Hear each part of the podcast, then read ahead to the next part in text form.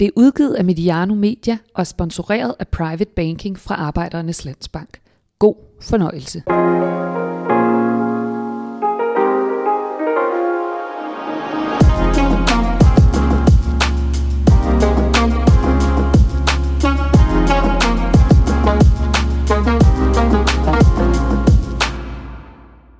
OB, tre mesterskaber, det seneste i 1989, AGF, fem mesterskaber, det seneste i 1986, OB, fire mesterskaber, det seneste i 2014. Velkommen til Hammer og Brygman. I dag med fokus på provinsens øh, tre største byer og deres kvaler med at blive en fast del af både top 3, top 6 og i nogle tilfælde sågar top 10. To af de her store klubber har aldrig vundet Superligaen, og de seneste seks år har kun AB prøvet at være i top 6. Mit navn er Peter Brygman. Jeg sidder her i selskab med Dan Hammer, tidligere direktør i Parken, og FCK, øh, nuværende direktør i Royal Arena. Dan, hvor vigtig er, eller hvor vigtigt er det her med Aalborg, Aarhus og Odense, at de er en del af sådan Superligaens øverste del? Ja, det kan nemt blive sådan en automatreaktion. Øh, det vi ligesom alle sammen vedtaget, at det er vigtigt. Øh, jeg synes, det er vigtigt. Der er noget demografi, der er nogle rå tal, øh, som man kan underbygge vigtigheden med. Men der er også noget historie. Øh, det er jo klubber, der har været med fra, øh, hvad hedder det, sådan, ja, tidernes morgen øh, i dansk fodbold. Øh, og fodbold lever også af andet end tal. Altså, fodbold lever af historie. Øh, nu siger du, at det kun er en af dem, der har vundet Superligaen, men de har jo alle sammen vundet det danske Der er også været før Superligaen. Altså, ja, lige præcis. Ikke? Og, og, og jeg kan jo jeg kan give dig et lille eksempel, da vi, sådan, øh, da vi sad og kiggede på, at vi skulle snakke om de her sådan, tre klubber en blok, så kom jeg til at tænke på en af de første divisionskampe, jeg overhovedet har set i hele mit liv. Øh, det var faktisk, da jeg var på, øh, på ferie nede i Rødby på Lolland, og der skulle øh, OB øh, spille mod øh, Nakskov, som jeg husker det. Ja, det var det jo. Øh, og jeg synes, det var en kæmpe kamp at sætte mig ind i bilen og køre de der 30 km fra, fra Rødby til, til, til Nakskov for at komme ind på et rigtigt fodboldstadion, hvor så stor en klub som Aalborg Boldklub øh, spillede. Øh, og, øh, og, det var cirkus, der kom til byen. Ja, ja, ja altså, og det var jo næstbedste række. De ja. havde jo nogle år der, hvor de var nede øh, og dyk. Og, og, men bare fordi det var dem, jeg kom jo senere over så andre kampe med Nakskov, også når jeg var dernede og sådan noget. Det var også fint. Men, men det var noget andet til den kamp, fordi det var øh, OB. Den første gang, jeg overhovedet havde muligheden for at komme på Aarhus Stadion, jeg er jo københavner eller amerikaner, men den første gang, jeg overhovedet havde muligheden for at være i Aarhus, da AGF spillede, der gjorde jeg det, fordi det var AGF. Altså, øhm, så det er jo øh, det er jo klubber, som, som sådan er indlejret i vores fælles fodboldforståelse og historie og traditioner og alt muligt andet. Og det kan man ikke bare lige erstatte med, med, med, med lad os kalde det nyrige klubber eller, hmm. eller andet. Så, så, så, så lige så vel som øh, men en, en del af kø, øh, hvad skal man sige, en, en del forsvandt, da B03 og KB blev til FC København. Der kom så en masse andet fornuftigt, det er slet ikke det, men tabet af noget var der jo. Øh, det vil være fuldstændig naivt ikke mm. at erkende det. Og, og hvis, hvis det var et tab i en eller anden forstand, at, øh, at man ikke længere skulle se KB eller B03 spille første divisionsfodbold, som det jo hed dengang, eller Superliga senere, så må der jo også være noget værdi i, at man stadigvæk kan se AGF, OB og OB øh, spille med helt frem. Lad os lige prøve at se, eller tage et par eksempler på, øh, at der er forskel på, hvem, hvem der er, øh, både i Superligaen og på hvilke positioner. Vi har lige nu en Superliga, hvor Vejle og Esbjerg er kommet op med fine tal. Øh, to traditionsklubber. Vejle har lige nu 6.100 i snit hjemme, og Esbjerg har næsten 5.300. I sidste sæson havde Helsingør 2.135 i snit hjemme, og Lyngby havde 2.252 tilskuere. Så det er en pæn bytte. Er du øh, enig i, at sådan det betyder noget, hvem det er der, og det her er et godt bytte, når du ikke kunne blive fremmed Amager, der, der, der kom op i, i Superligaen. Ja, det synes jeg jo. Altså, det, det er vel også sådan alment anerkendt, øh, vil principielt for alle andre end dem, der bor i Helsingør og, og et par af de andre klubber eller by, byer der. Øh, og, og det er det jo. Jeg synes jo, der skal være mennesker på lægterne øh, i Superligaen, og jeg, jeg er helt sikker på, at det har en, en, en både meget konkret kommersiel betydning, men mm. også en generel oplevelse af, hvad er Superligaen for et fænomen, øh, at vi har klubber, der kan tiltrække tilskuere. Men, når det er så sagt, vil jeg også sige, det helt gyldne princip, jeg har omkring, hvem der hører til i toppen af dansk fodbold. Det foregår nede på Grøntsværen. Så, det er, så vi diskuterer ting, som man ikke må indrette sig efter. Det må aldrig blive sådan, at man siger, fordi man har en stor opbakning, har man en speciel ret til et eller andet. Altså, øh, det er bare sådan, at jeg føler mig mest komfortabel med en Superliga, når AGF er i den, for eksempel, end mm. når de ikke er i den. Vi kommer langt ned i det her, men køber du den her præmis med, at øh, når jeg har også med til at bruge de her formuleringer, det klæder Superligaen, når de her klubber er med fremme. Det er godt for selvfølgelig tilskuertal og tv-tal, det kan man simpelthen dokumentere, men det der med, at det er godt for dansk fodbold, når de rigtige klubber er med fremme. Jamen, du kan sige, der er selvfølgelig også nogen, der anfører, at det er godt for dansk fodbold, når der er et nyt navn med fremme. Det manifesterer sig bare ikke volumener. Det tror jeg godt, jeg tør sige. Mm. Vi synes alle sammen, at Hobro var en fantastisk fortælling det første år. Og der er også en kortvarig opblomstring omkring, at folk vil gerne se deres kampe. Men den dør relativt hurtigt ud, men vender tilbage til normalen. Mm. Altså, der er nu engang bare så mange mennesker, der interesserer sig for Hobro IK. Øh, og der er nu engang så mange flere, der interesserer sig for Esbjerg FB. Altså, ja. øh, og, og det kan man, altså man kan have alle mulige synspunkter på det, men vi kan ikke diskutere, at der bor flere mennesker i Esbjerg end i Hobro, for eksempel. Lad os lige prøve at kigge på de her tre hold. Vi har lige nu AGF på en fjerdeplads med 11.000 øh, og 67 tilskuere i snit. OB er kommet op på 5.900 i det forløbige snit på hjemmebane, trods en sløj sæsonstart, og OB har på trods af sin tredjeplads, øh, kun 5.600. Jeg, jeg siger kun, fordi nordjyderne er sådan lidt tungere i fløjtsbukserne. Det, det må jeg godt bruge det udtryk, fordi min far han var fra Dronning Lund, og han gik meget i fløjtsbukser. Nu har vi talt øh, meget om Superliga-struktur i det her format. Øh, hvad skal der til for, at Superligaen kan blomstre på den rigtige måde? Men hvor meget betyder det her? Betyder det i virkeligheden mere en struktur, at de rigtige klubber er med i Superligaen og er langt fremme?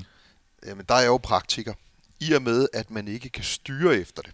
Altså, mm. du kan jo ikke bestemme, at AGF skal være i Superligaen. Øh, Gud forbyde det. Øh, at man så skal det blive meget amerikansk ja, det er det, jeg mener, ikke? Så er det jo egentlig også uinteressant at have den diskussion. Der er de klubber i Superligaen, der har kvalificeret sig til Superligaen. Resten er så noget, vi kan glæde os over, når fremgangen følger med, at det er de store klubber, der er der. Men, men, men man skal ikke bruge sine kræfter på ting, som ikke har betydning. Øh, man kan godt bruge sin, hvad skal man sige, følelsesmæssige energi på at synes, det er alle tider, når AGF vender tilbage til Superligaen. Øh, men, men, men meget mere end det kan man jo ikke bruge det til. Måske har du også svaret på det, men sådan, øh, den der, øh, øh, jeg kalder det en Helge Sander og Harald Nielsen-skala, fra da de tænkte de første tanker om Superliga med de her regionale kraftcentre, at det var basis for at kunne lave en det, der ligger i ordet Superliga, noget, noget helt særligt. Ja, men du kan sige, jeg synes aldrig, altså igen, jeg synes ikke, det er noget, man må styre efter, Nej. men det er noget, man skal lade sig styre af, når man har den forpligtelse at sidde som for eksempel direktion i øh, de her klubber, så skal man vide, at man har nogle muligheder, som man ikke har. Det, man har nogle muligheder i Aarhus, som man ikke har i Horsens. Øh, og det er klart, at det er fair nok at måle klubberne øh, på, hvad deres potentiale er. Øh, men, men det handler ikke om, at vende tilbage til Helge og Haralds øh, tanker om, at for almensvældets skyld er der, er der nogen, der har nogle givende pladser, eller den slags skyld. Øh, rigtig meget af dansk fodbold ville, ville være øh, større, bedre, øh, rigere, øh, hvis det bare var sådan, at det var de 12 største klubber, mm. øh, der, øh, der spillede i ligaen. Der er også nok nogen, der vil synes, at noget ville være fattigere, fordi vi har jo brug for en Hobro af til. Det benægter jeg bestemt ikke. Men, men, men det er nu engang sådan, at jo flere hestekræfter mm. du kommer ned i motorrummet, jo hurtigere kan du køre. Udsendelsen her er præsenteret i samarbejde med Private Banking for Arbejdernes Landsbank. Det er derfor, vi kan lave de her udsendelser. Så du vil møde to korte beskeder fra vores partner undervejs. Vi starter med et lille svinkeærende. Det er sådan et godt gammeldansk udtryk. Øh, nemlig Peter Møller som fodbolddirektør i, øh, i DBU, som blev udnævnt i den her uge, øh, hvor vi optager det her. Hvad tænker du, er det en god idé? Der er nogle mennesker, man møder, øh, hvor man tænker, jeg tror egentlig, at han kan klare det, han sætter sig for. Øhm, den, øh, den fornemmelse har jeg mange gange haft med, med 32, som mm. jeg jo i starten blev nødt til at kalde ham, øh, med Peter. Øhm, øh, okay, han kunne ikke, han kunne ikke klare en fast øh, startopstilling i PSV Eindhoven, men, men, men derudover, så er Peter en fyr, øh, ud fra den smule kendskab, jeg har til ham. Vi, vi har jo været klubkammerater, men, men øh, jeg sad jo ikke ude på træningsanlægget hver dag, så det var jo mest, når vi, når vi rejste og sådan noget, jeg snakkede med Peter. Men, men, men Peter er en meget ambitiøs øh, mand. Peter, da han skulle skifte karriere, øh, og vidste, at han, øh, alle vi andre havde vidst i mange år, at han ville være god øh, på tv, så øh, valgte han jo at gå derhen, hvor de gav ham den bedste skærmtræning. Altså, Der er sikkert nogle andre, der tilbyder ham bedre løn, eller måske endda også øh, lidt mere øh, spændende indhold, det ved jeg ikke. Men på det, det, det er der vidste han, at han ville få den bedste skærmtræning, og at han dermed havde en stor sandsynlighed for at blive en succes. Det er et menneske, der tænker så om.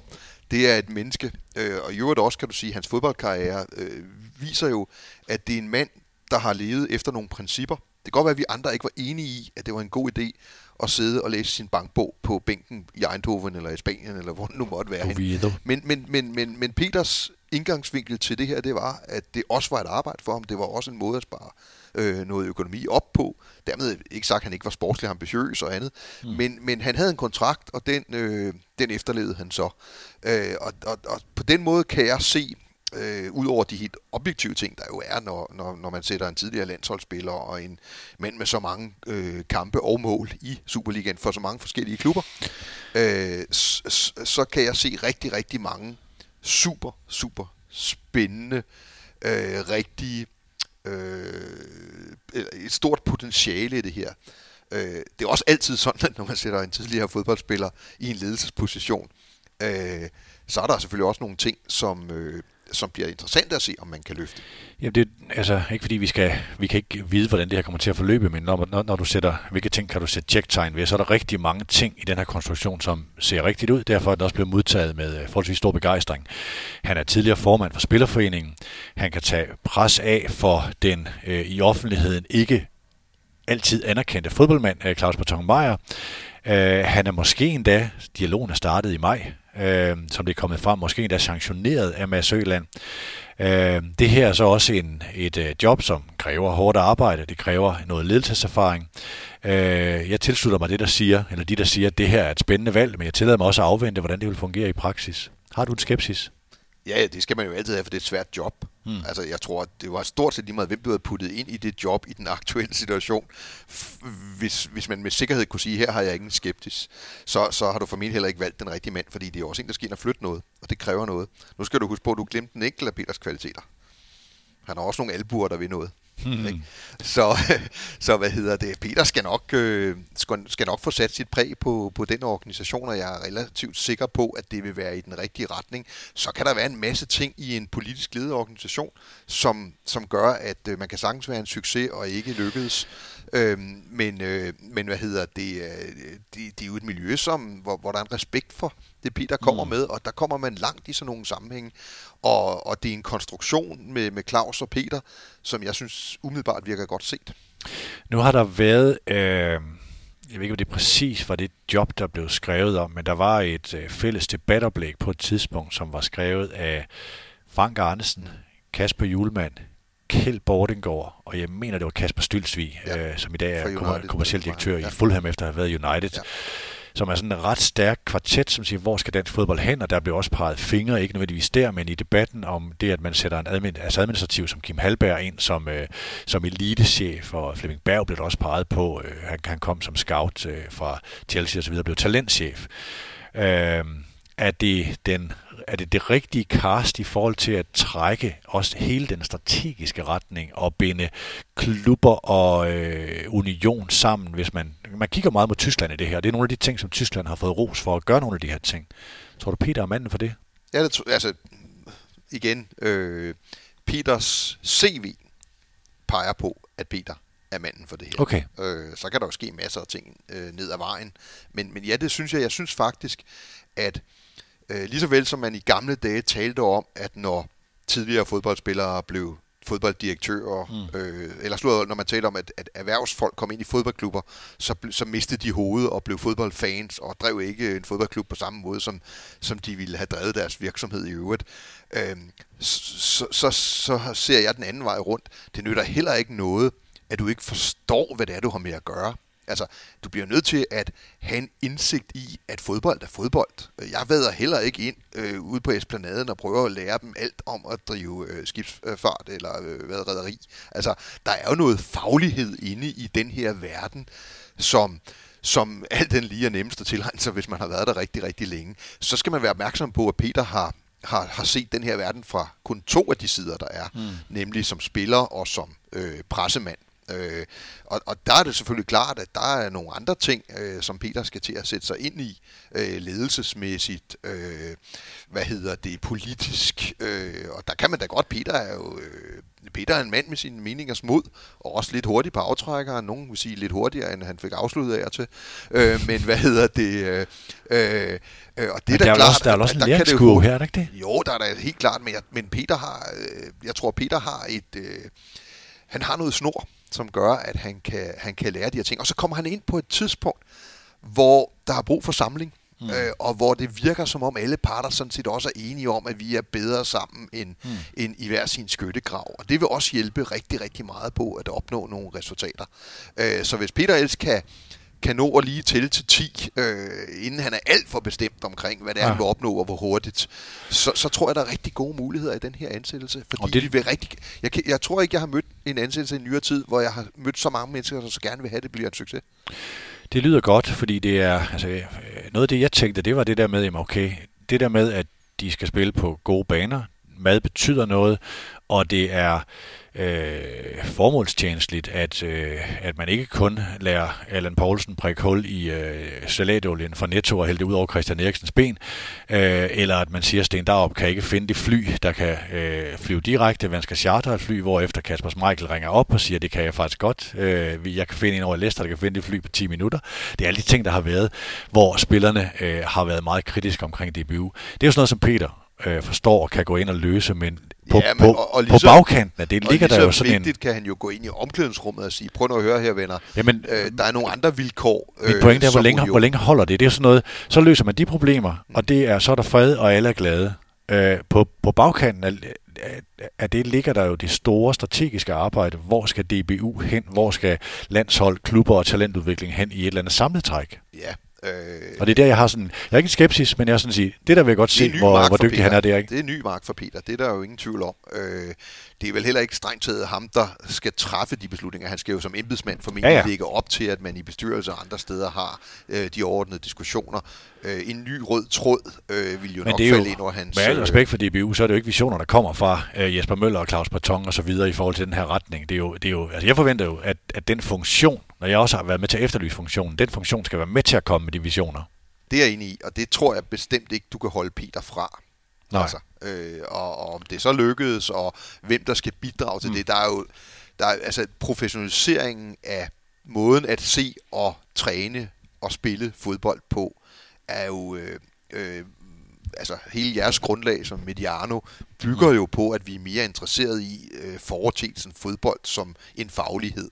Altså, øh, og der, der er jo et miljø i Danmark øh, på et helt andet niveau, end da man startede arbejdet med den røde tråd, for mm. eksempel, bare for at tage det. Så det behøver ikke være en eller to mennesker, der sidder på sit kammer og kommer frem til, at, øh, at, øh, at, øh, at man skal være boldbesiddende, eller hvad det nu ellers måtte være.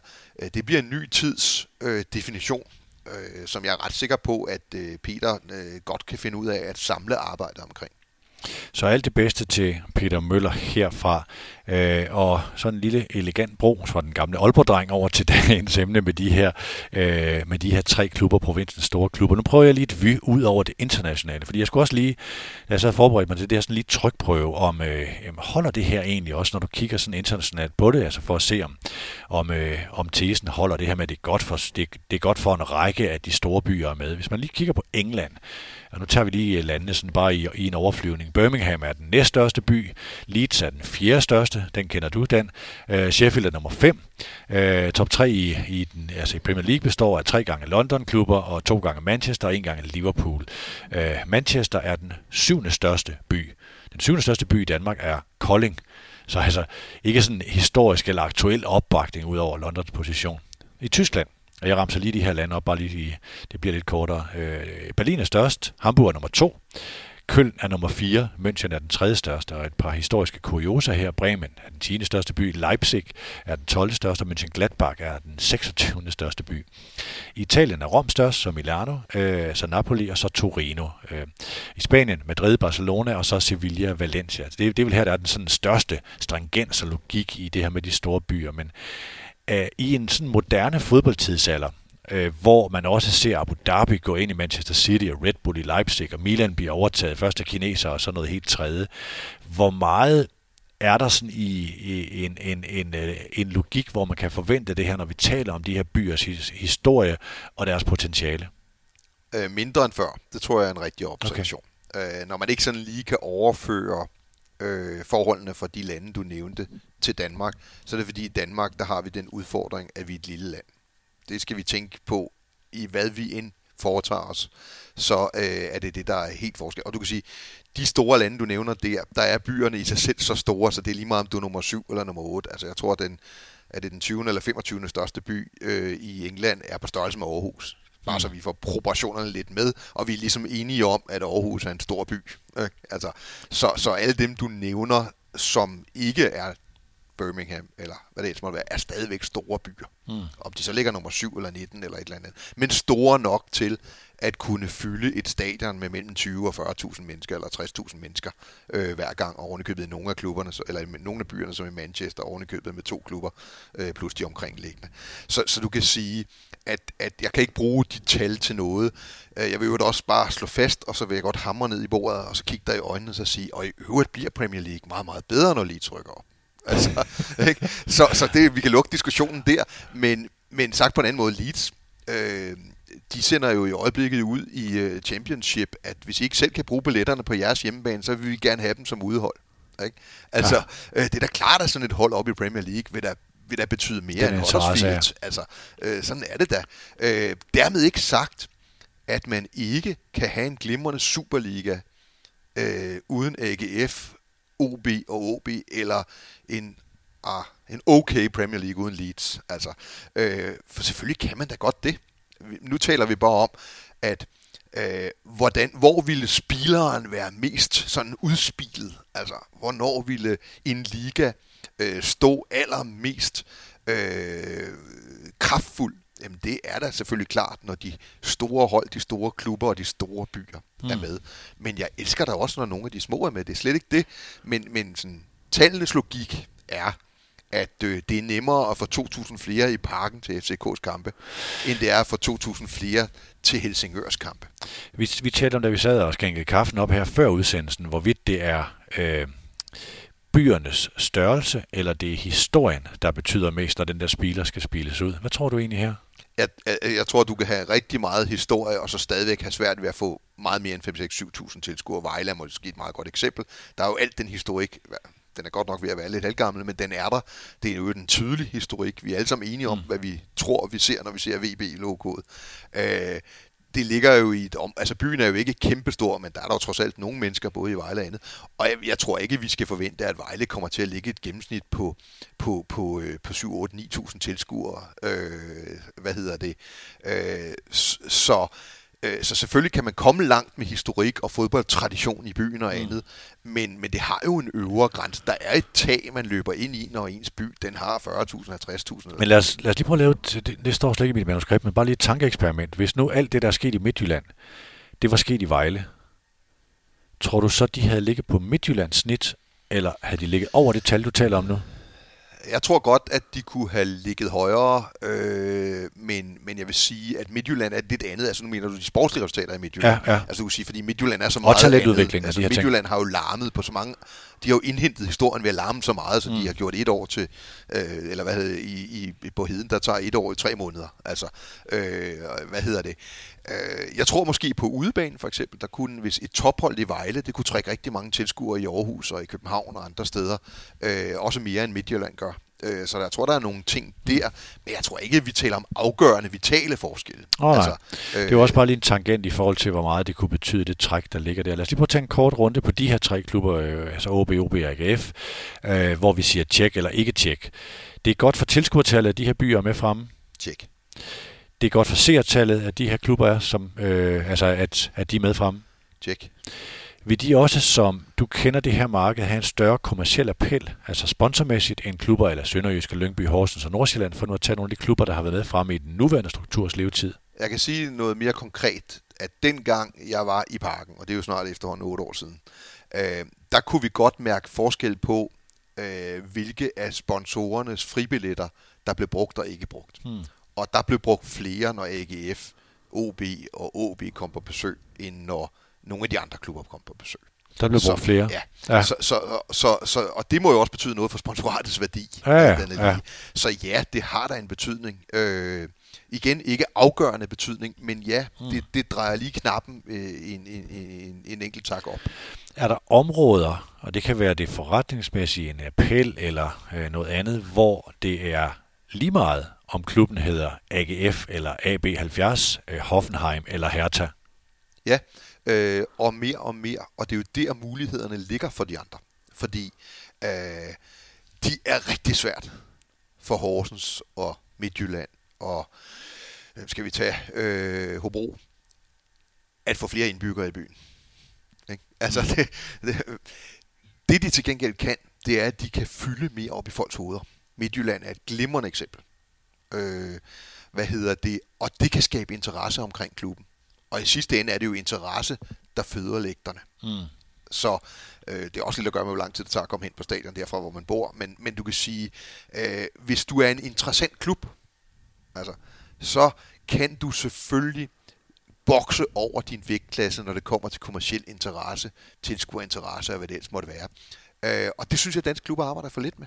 Altså, øh, du kan tiltage dig en position, der er uafhængigt af indbyggertallet, hvis vi nu skal sådan, pro, sådan præcisere det meget. Og det synes jeg ikke, der arbejdes rigtig meget med i dansk fodbold. Indirekte er der nogen, der opnår nogle positioner, som i nogle tilfælde kan være noget værd. Den klassens frække dreng med Midtjylland. Øh, talentudviklingsfabrikken op i, i Farum, der jo mm. ikke afsted kommer, øh, hvad skal man sige, raid på, til, på, på møllerne. Øh, men, men den bevidste arbejde med øh, at være noget specielt ud over lokaliteten, øh, synes jeg faktisk, og nu bliver jeg en lille smule selvsmagende, øh, synes jeg faktisk kun, jeg har set et eller to eksempler på, øh, hvor det har haft reel betydning og haft øh, en, en, sådan en bæring, en autenticitet. Øh, den ene, det var øh, FC København, øh, hvor vi jo, øh, en ting var, at vi var byens hold fra gamle dage, at vi kom fra KBR 1903, vi spillede på Nationalstadion inde i landets største by, men vi blev jo først en rigtig stor, også kommersiel succes og tilskuermæssig succes, da vi skærpede vores profil til. Mm. Altså, vi var ikke bare den anden københavnske fodboldklub eller fusionsklubben. Vi var de der arrogante, øh, hvad hedder det, øh, den her arrogante fodboldklub, hvor vi faktisk foretrak, der var to, der havde os, og en, der elskede os, frem for tre, der synes mm. vi var okay. Øh, og, og det afstedkom jo en, en, en, altså det afstedkom tv-reklamer og alt muligt andet, hvor vi forfulgte den vinkel. I parken må man altså, godt. Ja, det er det, man kalder, det er det, man på, på sådan øh, marketingmæssigt kalder differentiering. Altså, øh, du kan selvfølgelig naturligt Og differentiere dig på, ja, positionering, men du kan differentiere dig ved, at du er fra Aalborg. Altså, okay, fair nok, og det er jo en del af din differentiering, men det er ikke nok. Du skal være noget andet også. Øh, den anden eksempel, jeg vil synes, jeg, jeg synes ser interessant ud, det er Brøndbys nye øh, vitalisering, ny fokusering mm. på fællesskabet øh, og alt det, der følger efter der, hvor, de, hvor jeg synes, de er rigtig gode til at tage initiativer i forlængelse af det, så det bliver konkret. Ja. Altså hele den nye fanby derude. Ja. Øh, hvad hedder det? Den der sådan man kan altid diskutere det, men der er for mig at se en narrativ, fornuftig sammenhæng imellem presspillet og energien fra lægterne. Øh, og som Men vel også fordi det står på skuldrene af his- altså historien, ikke? Jo, på, på, på, på øh, det der DNA-ord og alle de der ting, som vi har snakket om, altså autenticiteten. Hvis man havde prøvet at fortælle den samme historie om Farum og, og FC Nordsjælland, nu skal vi til at spille presfodbold, for så, så der kommer gang i lægterne, så der kommer energi til spillerne, altså så ville det jo ikke holde. Nej. Men lige præcis i Brøndbys tilfælde er der nogen, der har tænkt sig om at tænke, hvad er Brøndby egentlig? Hvordan kan det spille ind på den måde, vi spiller fodbold på? De historier, vi kommer med. Og hvad for nogle initiativer skal vi tage i forlængelse af det? Hvis det er fansene, der er så afgørende, så skal vi have en fanby Og, bag. og hvad mener du med, hvis jeg tager nogle eksempler, så siger Randers er en arbejderby, spiller arbejderfodbold og har fundet tilbage til det her. Øh, så har du, øh, nu nævner du, nu er vi i en, i en udsendelse med OB, der er den her øh, nordjysk identitet, nu er der de her spillere, talenter, der kommer op, Lukas Andersen og Kasper Kusk og så videre, kommer hjem, øh, måske lidt væk fra øh, øh, Philip Lesniak, og øh, eller det ved jeg ikke, det, det, det er måske øh, øh, forkert eksempel at bruge, men det altså, smager sådan lidt af Bilbao, det er det, du siger. Ja, ja. ja. Øh, og de andre, der er der en risiko for, at man kommer for meget til at ligne de andre. Og så er man bare en klub fra Fyn, eller øh, Jamen, Ja. altså, ja, undskyld. AGF i den sammenhæng. Nu blander dem lige sammen, inden vi går længere ned. Er de så blevet for lidt galehus i forhold til, hvad de har været tidligere? Øh, det, det, det, det, det er et meget stort åbent spørgsmål, når det lige kommer til det med AGF. Men jeg forstår godt, hvad du siger. Øhm, det er jo sådan med det lokale, at det får man forærende af, af gode grunde. Det andet, og interessen som fodboldklub får man forærende. Altså det er meget, alt den lige er det meget, meget nemmere at sælge opmærksomhed omkring en fodboldklub, end omkring en pålægsfabrik og begge dele ligger i Horsens. Mm. Og selvom vi ikke oplever Horsens som værende en af de klubber, der har mest opmærksomhed i dansk fodbold, så ved vi alle sammen, at Horsens har en fodboldklub. Altså, øh, det er de færre af os, der ved, at K på ligger der også. Altså, øh, så du får en del forærende som markedsføringsmand i en fodboldklub. Folk interesserer sig for fodbold, og øh, du er ligesom et fyrtårn lokalt. Mm. Øh, men det er ikke nok i dag. Og det, og det er det, som jeg leder lidt efter, at se, at nogen går ind aktivt, og så ligesom øh, tager fat om Nellens råd, og så siger, at vi skal være noget mere. Det du ser, hvis du går ind på altså, måden, gør det på. og sådan noget i dag, det er, at det er meget, altså, især nogle af dem er super professionaliseret. Øhm, men hvis du kigger på Chelseas hjemmeside, og en dansk Superliga, i hvert fald de mere professionaliserede hjemmeside, så er det de samme typer af historier, der kommer ud. Det er super lækkert præsenteret, det er målene for i søndags, det er, det er nu skal du bare se, hvordan øh, den her spiller reagerede, da vi gjorde sådan her. Mm. Øh, der er lidt historisk snak, men men i princippet er det lidt sådan øh, fra det samme supermarked, der er handlet ind. Ja. Nogle gør det bare bedre end andre, og nogle har råd til at købe noget, der er dyrere end, end de andre. Øh, hvad hedder det, og nogle er simpelthen kreativt dygtige, for eksempel da, da, da FCK skulle øh, meddele, at de havde øh, købte Dermond Døje, så var det jo et genialt indslag, de fik lavet dernede fra... Med swimmingpoolen. Ja, lige præcis. Så, så, det, så, så, så, så noget der, men, og, og lige præcis i FCK's tilfælde er det faktisk noget, der er med til at brande dem som værende sådan lidt københavnersmarte og sådan noget. Så det, det var egentlig et meget godt eksempel på noget af det, der mm. fungerer. Men, men jeg synes, at det er det der stykke arbejde, som jeg ved blandt andet Morten Albæk jo har været med til ude i Brøndby og sådan noget. Men hvad er vi for en, og hvordan skal det så udtrykkes? Altså, øh, det, det, det, øh, det kunne jeg godt savne, og jeg savner det måske allermest i de tre klubber, vi snakker om. Interessant. Lad os prøve at komme længere ned i de tre klubber en af gangen. Jeg skal sige, at det her ikke er sportslige analyser af, hvor meget Morten Vikhorst er i gang med at lave en Hamren eller en Kent Nielsen, eller hvorvidt Jakob Mikkelsen er Miraculix i Så det har vi andre formater til. Men hvilken af de her tre klubber, de tre byer eller de tre historier, er du mest interesseret i? Ja, men det er jo, altså der er jeg jo, øh, altså der er jeg sgu for meget bean counter og MBA'er øh, til at sige andet end Aarhus, øh, fordi det er det, det største potentiale er. Hmm. Øh, og, og jeg har altid, øh, altså det har altid ærget mig, øh, med min baggrund i fodbold og i kommercialisme og sådan noget, når jeg har set øh, uudnyttet potentiale eller spild, og, og der har jeg bemærket AGF mest, men det har ikke så meget at gøre med, hvordan de gør det eller andet. Det har bare været sådan, det har været for mig. Øh, så har jeg altid haft en næsegrus beundring, og det er ikke for at dig, men for nordjyder. Jeg kan bare godt lide nordjyder. Mm-hmm. De er så nemme at kunne lide. Altså, de, altså, de kan også lide hinanden rigtig meget. Det kan de. og sig selv. og, de, øhm, og de vil helst ikke øh, ud af det der med Limfjorden og sådan noget. Så du kan sige... Øh, og så har jeg ligesom visse andre også haft lidt den der oplevelse af, at Fyn er jo noget, man kører henover. Altså, så, så hvis jeg sådan skulle rate det lidt, så har jeg nok øh, sådan, historisk set været mest interesseret i AGF øh, haft en veneration for OB, okay. mens OB har jeg... Øh, og det, der er også en anden pointe i det her, det, det snakkede vi også lige om, øh, før vi kom på her, at jeg er jo så gammel, at jeg øh, jo kan huske Odense som andet end en One Club City. Mm. Øh, det har jeg jo aldrig kunne huske Aalborg eller Aarhus fra, som jeg godt ved, at han ikke fremad var, eller ikke han hvad det, Aarhus fremad var, var fremme i en kort periode, øh, og var enormt interessant det øvrigt, det, den meget kort periode. Men men, men mit og, og folk, der er så de der plus 50, øh, de, de, de, de ser jo øh, stadigvæk på AGF og OB som værende helt suveræne i deres byer, mm. mens OB er det trods alt i går så en nyere tid. Øh, jeg har en mave, øh, og jeg har ikke kunnet tjekke den af, eller jeg har ikke haft tid til at tjekke den af, men jeg har sådan en oplevelse af, at jeg faktisk synes, at nierne, da jeg var helt lille knægt, at nierne var en større klub end OB. Altså, øh, og, øh, og det kan godt være, at jeg tager lidt fejl i det, men jeg husker i hvert fald, at det store ved odenseansk fodbold var lokalopgørende. Det er vel også, øh, uden at kunne den der historik fuldstændig. Jeg har, mit første job var som journalist var i Odense, men jeg, kan også, jeg, kunne, jeg kunne mærke den der, øh, altså det bundtræk, der var ude i det odenseanske folkedyb. Der var, der var, øh, der var hjerterne, snakker, der var hjerterne snakker, åbne for, for, for 1909. Jeg snakker slut 60'erne, start 70'erne. Ja, det var så før min, ja, før, men, før men min det første der, job. Hvor min sådan, fodboldhjerne begynder at blive dannet. Ja, ja, ja. Ikke? Og hjerte. Og, og, og der kan man sige, det er også derfor, vi snakker lige Men det er rigtigt, det adskiller, det adskiller øh, i, i den grad Odense øh, øh, øh, historisk. Øh, vi kommer længere ned i det der med potentiale og nogle tal på størrelsen og så videre, men, men, men lad os lige prøve at øh, blive på det overordnede og sige, hvilken af de tre klubber øh, synes du er på den mest rigtige kurs i forhold til at forløse sit øh, potentiale? Og her tænker jeg ikke på sådan indeværende sæson og top 6 og sådan noget. Ja, men det bliver jeg nødt til at sige, at vi spiller fodbold for at vinde. Og vi driver fodboldklubber for at tjene nogle penge, så vi kan vinde nogle fodboldklub. Øh, OB's statistik må være, at hvis man lægger mere end et enkelt års perspektiv på det, mm. så må det være OB, der har forløst sit potentiale bedst i de sidste øh, årtid, øh, eller siden årtusindskiftet, vi skal bruge det som udtryk. Øh, flere mesterskaber. Øh, så, så på den front, jeg kan også se nogle begrænsninger i, i OB, men, men jeg synes helt klart, at hvis vi spiller for at vinde, så må svaret også være OB. Altså mit bud på det her vil nok være, jeg synes, at AGF gør mange ting rigtigt. Altså de udbygger det kommercielle og forer sig egentlig til ikke at være afhængig af én sponsor. Jeg tror, når OB øh, står og skal genfortæ- eller gentegne Spar Nord-kontrakten, så kan det godt blive svært at sige, kan man ramme det niveau igen.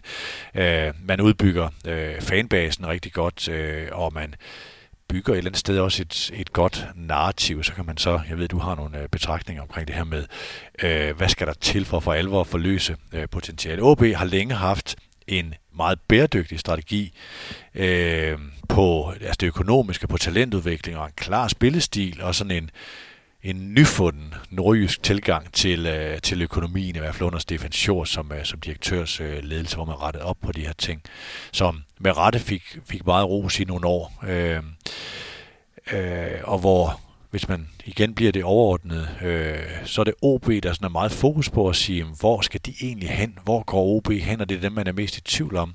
Hvad er det, øh, hvor er man signifikant, det du var inde på før? Hvad er spillestilen? Øh, hvad er fanbase, øh, altså baseopbygningen, og hvad er narrativet? Har du det på samme måde med OB? Ja, det har jeg. Det har jeg stillet klart skjul på i tidligere udsendelser.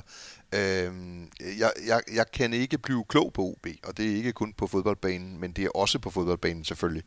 Øh, det, øh, jeg savner simpelthen nogle klare strategiske øh, udsagn, og når jeg så hænger fast i, at min grundholdning til, om hvis du vil vinde fodboldkampe, er du nødt til at bruge mindst lige så mange penge som de andre på dine fodboldspillere. Så er der selvfølgelig også noget omkring det her sådan med hele Jesper Hansens regime hmm. øh, som sportsdirektør derovre. Øh, om man, om man, jeg, jeg, jeg, lad os sige det på en anden måde. Jeg er helt reelt i tvivl om, at OB, om OB står på tær. Altså, øh, strækker de sig efter det, de burde strække sig efter. Så tager vi lige den første besked, og det her kommer vi tilbage til, det kan, det kan jeg godt love. Så tager vi lige den første besked fra den partner, der gør, at vi kan prioritere at lave de her udsendelser.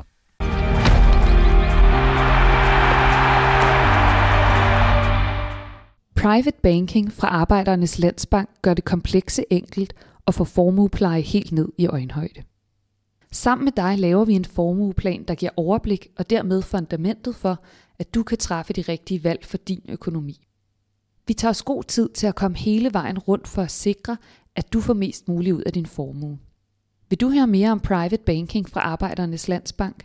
Så kontakt os eller læs mere på bankens hjemmeside. Nu tager vi så de tre klubber lidt mere en af gangen, og vi gør det i følgende rækkefølge. Det her er i sig selv kontroversielt. OB, AGF og OB. Og ja, de er valgt alfabetisk, og her regner jeg Aalborg som noget, man skriver med dobbelt A, for pokker jeg kommer derfra, og Aarhus med tilsvarende dobbelt A, og Aarhus er som bekendt Danish for Progress, var det ikke det, det hed dengang? Men jeg tror, vi gør alle en tjeneste ved at hoppe hurtigt videre. Okay, Nå, men altså OB først. Det er den eneste af de her tre klubber, der har vundet Superligaen, og det er endda hele fire gange. OB står stadig som provinsens stærkeste klub. 10 gange har Superligaen vundet andre hold end FCK og Brøndby. OB har gjort det fire gange, FC Midtjylland er op på to gange, og så har Følge, Lyngby, Nordsjælland og Silkeborg vundet hver en gang. Lad os lige tage lidt flere tal, der underbygger OB's helt særlige position, eller måske underbygger AGF's og OB's forholdsvis problematiske nyere historie. OB har ikke været i top 6 de seneste syv sæsoner. AGF har ikke været det de seneste seks sæsoner, og OB har 5 ud af 6 mulige placeringer i top 6, inklusive seneste sæson. Hvad tænker du om OB's model, som vi har kendt den i den her periode, den, den seneste tid? Jeg ved ikke, om der har været en model jo. Øh, der var et rigtig godt kul, øh, som, som jo øh, spillede nogle med i hvert fald et mesterskab hjem til dem. Øh, Men model, tænker jeg, fra genopretningstid, hvor man siger, nu skal vi have en bæredygtig økonomi, for man har været ude på noget økonomisk snavs, øh, og så Kent Nielsen kommer ind med det, der egentlig er et sparehold, og dermed bliver kullet op, og så går de der ting godt, og så laver man en økonomi, hvor man prøver at bygge på derfra. Jamen, jeg tror ikke, det havde været en model, man kunne føre videre med samme succes. Nogle gange er man jo også bare heldig, de andre svigter lidt. Dem, der burde være bedre end en for flere penge, øh, svigter. Det har i høj grad været tilfældet, når OB virkelig har været oppe at ringe. Øh, dermed ikke sagt, at deres mesterskaber ikke fortjente. Det vil jeg godt understrege. Det er, øh, alle mesterskaber er fuldt fortjente. Øh, men der er bare nogle gange, det sværere at vinde den end andre. Øh, jeg, jeg synes ikke, at OB's model har stået så tydeligt for mig, som du øh, udlægger den her, øh, eller strategi, øh, om det jo er. Øh, og jeg synes ikke, den har været så enestående øh, i dansk fodbold, øh, at jeg sådan har en meget præcis oplevelse af, hvad, hvad modellen er. Jeg har set Allan Gorte, som jo er kommunikationsuddannet, øh, gå ud nu og snakke mere tydeligt omkring en OB-model. Øh, ellers har der vel været, hvis jeg skulle kalde det, snusfornuft af en art, og det er jeg jo per definition en lille smule skeptisk overfor i en, i en, i en højrisikobranche som fodbolden. Øhm, der var også nogle salg og noget andet og sådan noget, som man grundlagde altså, øh, mm. noget, noget succes på, ikke? Øh, og noget, noget af salgene var sådan lidt ligesom at finde nål i en hø høstak, ikke? Øh. Men du har jo, hvis vi lige pådrager øh, øh, FCK opbygningen og årene ind, der har du jo oplevet den her periode, som vi alle sammen sad udenfor og kiggede og sige, jamen, øh, nu er det FCK, der har serveretten, og alle gør som FC København. Vi skal have et øh, hold, der spiller en anden idrætsgren. Vi skal have nogle ejendomme. Vi skal have alt, hvad der næsten kunne tænkes, øh, har været altså, øh, de her andre indtægter, andre indtægtskilder end fodbolden.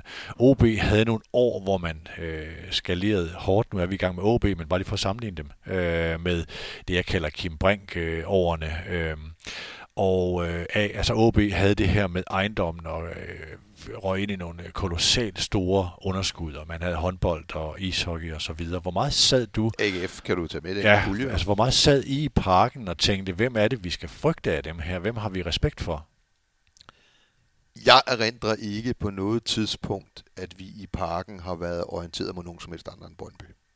Nej. Altså, øh, vi, har, vi har tit godt kunne lide at drille AGF med det her spildte potentiale. Mm. Øh, og vi, vi har også sådan på tomandshånd i bilen, når vi kørte til Aalborg, eller så til Aarhus, øh, talt om, at ah, hvis vi en dag skulle noget andet, Flemming og jeg, øh, så, så talte vi tit om, at det kunne være sjovt, øh, at det var AGF og Aarhus, øh, ud fra potentialet. Mm. Øhm, men, men vi var ikke heller ikke selvopfattelsesmæssigt der, hvor vi sad og tænkte ret meget om øh, andre end Brøndby. Øh, hvem ville komme efter os for alvor. Det er ikke mangel på respekt, det vil jeg godt understrege.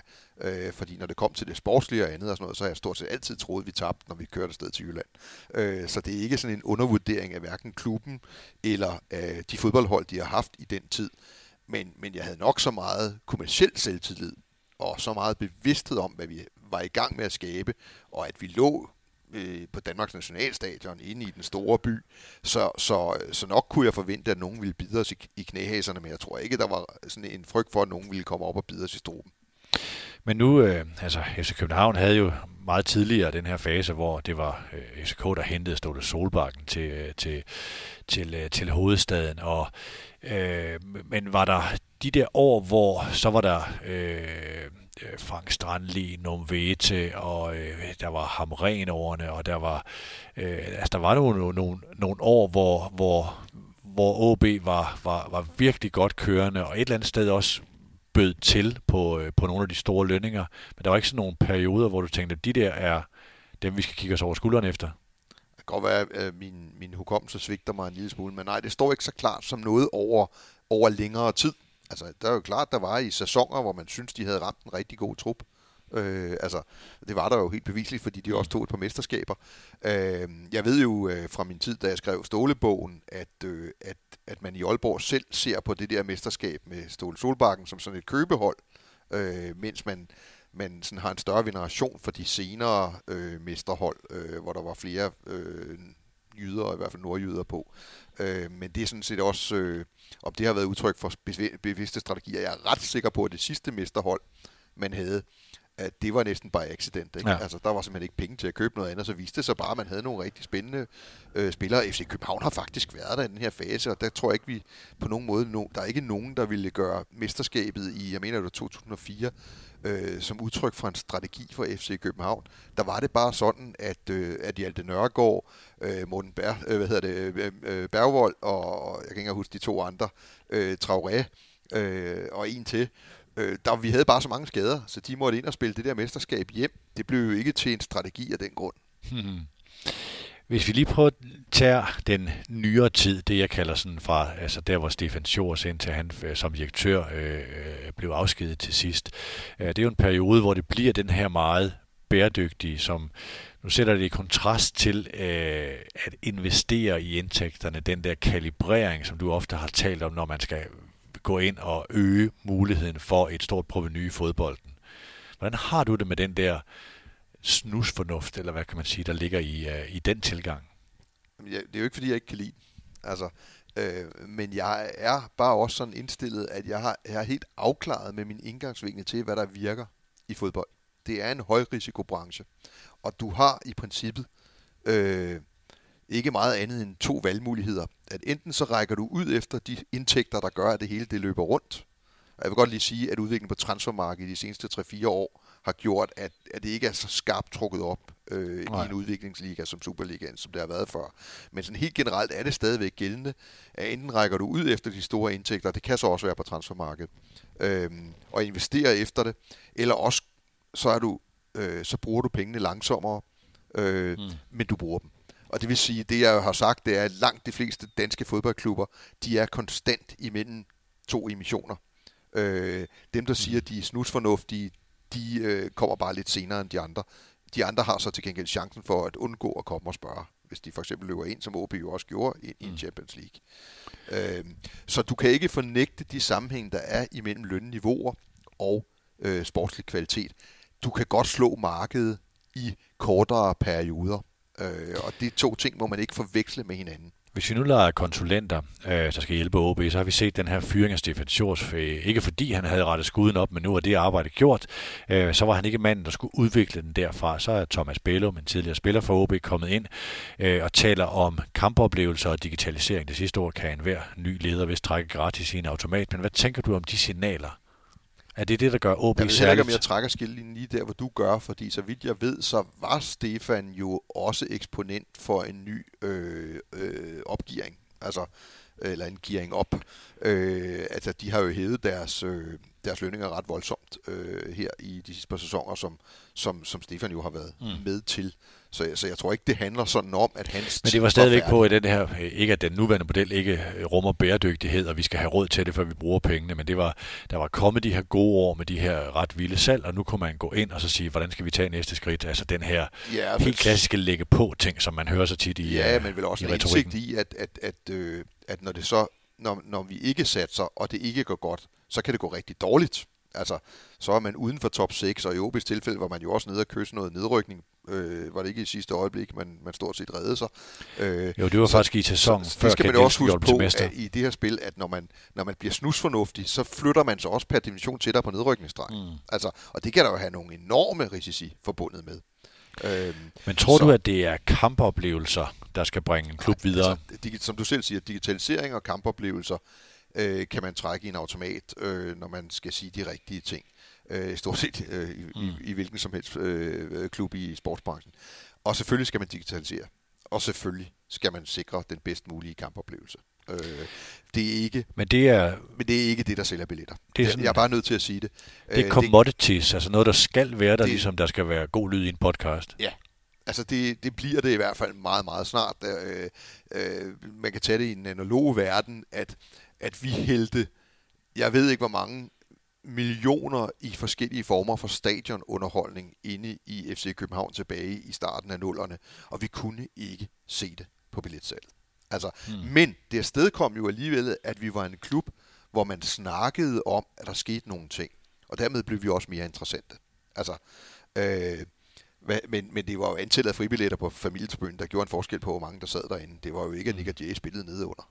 Dengang var Nick Jay ikke nær så kendte, som det er i dag. Øh, så så, så, så øh, selvfølgelig skal man skabe øh, hvad hedder det, den bedst mulige oplevelse på stadion. Det, det, det siger sig selv. Øh, og selvfølgelig er man nødt til at digitalisere sig, for det, det er der, folk er efterhånden. Ja. Øh, så så det, det, det er lidt ligesom at sige, at øh, jamen, vi, vil, vi vil køre i højre side af vejen. Øh, og, øh, det, det, det, det, men jeg siger også til dig, du får ikke flere mennesker på stadion, fordi du kommer varme i sæderne. Derfor kan det jo være en god idé at have varme i sæderne. Ja, det er basis måske nogle steder. Lad, lad, lad os lige prøve at tage den der øh, øh, Bilbao-analogi, det der med at være regionale. Altså OB har forsøgt at investere i et højere sportsligt niveau, det her med, som du siger før, altså, at øh, lønudgifterne er steget. Hvor spillere som Edison Flores, Philip Lesniak, Kasper Slot og nu også Kasper Kusk og øh, Jose Kåre skulle løfte dem. Nu forlænger jeg lige spørgsmålet, så er man måske i færd med at erkende, at spillere som Oliver Abelgaard, Frederik Børsting, Rasmus Tellufsen, Magnus Christensen, øh, måske har mere de OB-dyder, og her nægter jeg at bruge ordet og bogstaverne DNA, de er slidt op, øh, end Pallesen, Lesniak og de lidt dyre drenge har.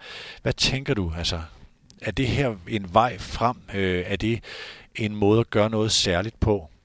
Altså jeg tænker først og fremmest, at man skal huske på, at den del af dansk fodbold bevæger sig nede i nogle lønniveauer, øh, og på hylder så lavt nede i systemet, at nogle af de der logikker, der er åbenlyse, når man kommer op på de lidt højere hylder, bliver mindre åbenlyse. Øh, fordi du, altså, det er jo ikke sådan, at 1 til 1 million euro er halvt så god som 1 til 2 millioner euro. Øh, altså, der kan du... Altså, der, der er det meget vanskeligere helt entydigt at se en sammenhæng mm. imellem. Øh, og ligesom det er i den anden ende, det er heller ikke sådan, når du kommer helt hen ud for, for enden af kurven, at hvis du betaler 100 millioner mere for en spiller, så er han heller ikke øh, dobbelt så god som ham til 50 millioner euro. Øh, det er inde på midten, hvor de der sammenhænge bliver, bliver mest tydelige, altså når man hopper, når man hopper niveauer og hylder. Øh, og dansk fodbold befinder sig på nær måske en enkelt klub, og, og nogle gange to, øh, så befinder de sig inde på øh, skal vi sige, ikke den samme hylde, men næsten en den median. samme hylde. Ja. Øh, og, og der skal du lave altså betydeligt større investeringer, mm. før du kan sige, at det er... Du kan nok godt købe dig væk fra noget nedrykningsrisiko og den slags ting, især i en Superliga med 14 hold, øh, hvis du øh, har markant flere midler end Horsens eller øh, Hobro, eller hvad det ellers måtte være. Men det er der, du hvor kan ikke en... nødvendigvis købe dig op til en garanteret top 3 placering, øh, fordi så skal du virkelig hmm. investere meget mere, end din omsætning tilsiger. Nu uden at skulle gøre dig øh, enstrenget eller, eller øh, øh, tostrenget i forhold til den her økonomiske logik.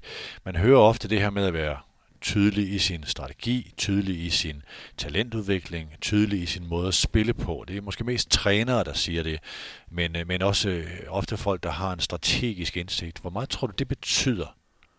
Øhm, og er det derfor, at OB har de her fire mesterskaber, og de andre ikke har det? Ikke at man har spillet på den helt samme måde i alle årene, men...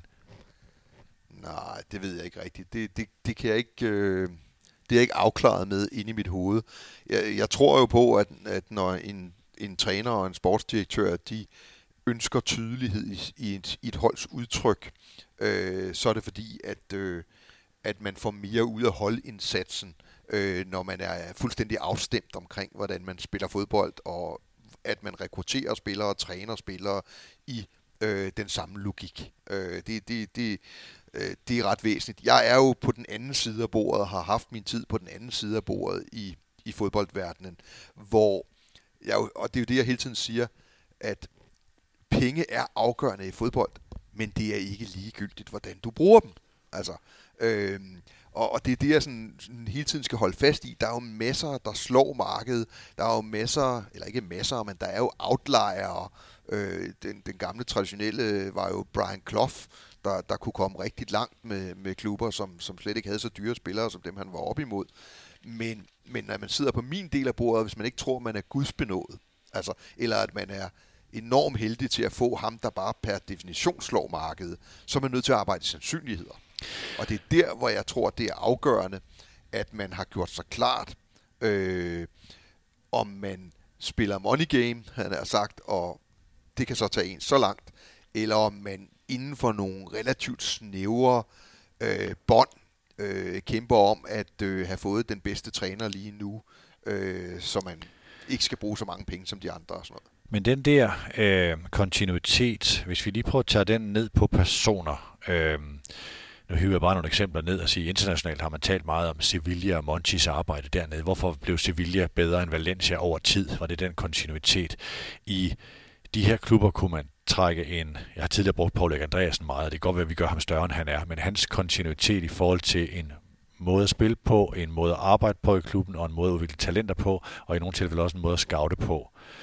Kan, kan sådan nogle enkelte personer, og vi kender det selvfølgelig med Ståle Solbakken i, øh, i, i, i den meget fremtrædende rolle i FC København, men kan de have så stor betydning, at de gør forskellen over tid? Ja, det tror jeg, hvis de bliver der over tid, og i et miljø, hvor man ikke har råd til at bruge og smide væk mm. strategien. Altså, der må man for eksempel sige, det har FC København jo i et nationalt perspektiv. Altså, øh, der, der er det i høj grad et spørgsmål om, at hvis man får købt forkert ind, så tager man tabet, og så kører man en anden, fordi alternativet er ikke at spille for længe med en, der ikke har niveauet, eller ikke passer ind, eller hvad det ellers måtte være. Øh, øh, og det er de langt de danske fodbold, fleste danske fodboldklubber ligger jo under for øh, den pointe, mm. at du skal helst have det meste ud af det, du investerer i, fordi du har ikke så meget at investere, du har ikke så meget at gøre godt med. Øhm, og, og derfor betyder det da noget, øh, om du er en dygtig købmand. Det betyder da noget, om du er god til at gøre det, du får, bedre. Altså, enten ved, det at, til enten det, man ved en spillestil, med. eller ved at købe rigtigt ind, eller ved en mandskabsbehandling, eller ved din medicinske stab, eller hvad det nu måtte være. Øh, selvom fodbold, eller selvom penge, øh, sådan på de overordnede linjer, i høj grad afgøres af penge, så er det jo stadigvæk vigtigt, hvordan du bruger de ressourcer, du har. Så det historisk set, øh, der, var, øh, der har Lykke Jacobsen i mange år tegnet øh, OB, hvor meget øh, også er en klubs sådan overordnet narrativ, og det her tænker jeg ikke kun på, vi elsker øh, billige spillere ad libitum, eller hvad, hvad hedder det, transferfrie spillere og vin ad libitum, som var det, som Lykke Jacobsen siger. Men hvor meget øh, kan, kan, øh, kan personificeres og skabes af sådan en person? Vi har jo en, øh, en fodboldverden, der har øh, meget opmærksomhed omkring sig. Øh, og, og, og det er klart, at hvis du kan fange en større del af den opmærksomhed, end du måske fortjener, mm. øh, så er du langt også i kommersiel forstand. Og i sidste ende, når jeg siger, at det er vigtigt at være øh, dygtig kommercielt, så er det jo igen for at få råd til at købe fodboldspillere, så du kan kæmpe øh, sportligt på, på næste niveau. Og der, der er det jo et af de letteste greb, øh, at få personificeret dit brand.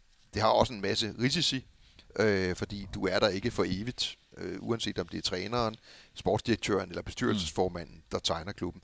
Men det virker. Selvfølgelig virker det da.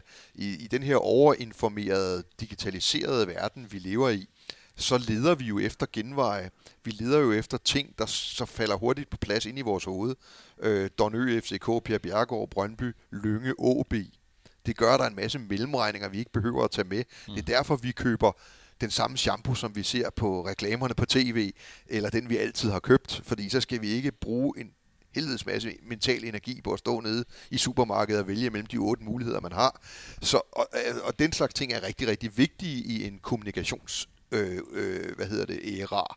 Øh, men den har så bare også nogle andre problemstillinger, som det jo både er blevet bevist øh, med, med, med Don Ø og med, med Per Bjergård og med, med Lynge, at det, der kommer efter, øh, har en udfordring. Lad os lige prøve at kigge på værdien øh, af OB og her i sådan en øh, kommersiel øh, forstand og øh, øh, hovedsponsoraterne i de her klubber. Og jeg ved godt, de kan være forskellige, om der er både bryst og ryg og alle de her ting med. Og jeg skal sige, jeg kender selvfølgelig ikke det eksakte beløb på de forskellige, men hvis man nu øh, lader sig øh, forstå, at Superligans øh, næststørste, måske det tredje største øh, sponsorat er OB's med Spar Nord. Det er selvfølgelig mindre end Carlsberg, det er måske på niveau med Brøndbys, men det er større end Sears og det faglige hus i, øh, i Midtjylland. Øh, og nu putter jeg lige nogle beløb på at sige, at hvis Sears er det faglige hus, det er meget bekendt, at under 5 millioner Carlsberg, det er enormt svært at gøre op på grund af den her øldel, men i hvert fald en, en værdi over 15 millioner øh, og svært at gøre op. Øh, og vi her snakker 5-7 millioner. Ja, men jeg ved er ikke, OB det... så meget værd? Jo, men er det, er det vigtigt? Med al respekt, vi taler os selv om, øh, om, øh, om forretninger, der omsætter for øh, altså, op mod 100 millioner og sådan noget. Øh, altså, så er det heller ikke vigtigere. Man kan jo sagtens have masser af gode sponsorer under. Øh, jeg ved godt, det bliver meget synligt, hvis man ikke har sin trøjesponsor hjemme. Men, men øh, altså, så vigtigt vil jeg heller ikke sige, det er. Øh, Men det kan jo have en sammenhæng mellem, hvis du også bliver, øh, hvis det er de samme syn på en klub, der gør, om den bliver andet valg på tv, eller tredje valg på tv, eller ender med, det, med, det, med, med, med de dårlige tidspunkter, ens tilskuerudvikling ikke er rigtigt. Så det er jo sådan en, det er jo en spiral, som ofte bliver meget selvforstærkende. Den del af det er jeg enig med dig i. Altså du kan sige, at jeg, og det tror jeg er en udmærket podcast, jeg har hørt med dig og, øh, og et par eksperter inden for sponsorområdet. Og omkring at, landsholdet. At, at det er svært at sammenligne hovedsponsorater alene ud fra hovedsponsoratet, fordi vi ser mere og mere, at det er sponsorens behov, der definerer prisen. Øh, og derfor kan et øh, sponsorat i OB, på trods af, at de aldrig er første eller andet valg af sig selv øh, på tv, sådan set godt være rigtig meget værd for den rigtige virksomhed.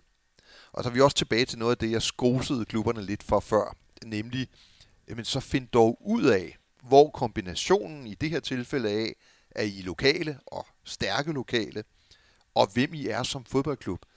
Øh, dyrk nu det. Differentierer jer nu ud over jeres lokalitet. Mm. Øh, så kan I finde... Det er ikke nogen tilfældighed, at Arbejdernes Landsbank er i Brøndby. Altså, øh, og ikke i øh, GVI, eller hvem der nu ligger øh, op nordpå.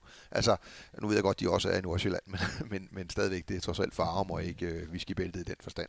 Øh, der er nogle historier der, der er noget narrativ, der er noget kommersiel værdi, som man kan øh, viske frem bedre, end det sker i dag. Øh, og finde sponsorer. Så et sponsorat har ikke én værdi for alle købere. Altså, den kan faktisk være enormt forskellig. Et FC København, der ikke jævnligt spiller i Europa, deres hovedsponsorat er mindre værd for en international virksomhed, mm. end et FC København, der næsten med garanti kan sige, at de spiller et, i et øh, gruppespil.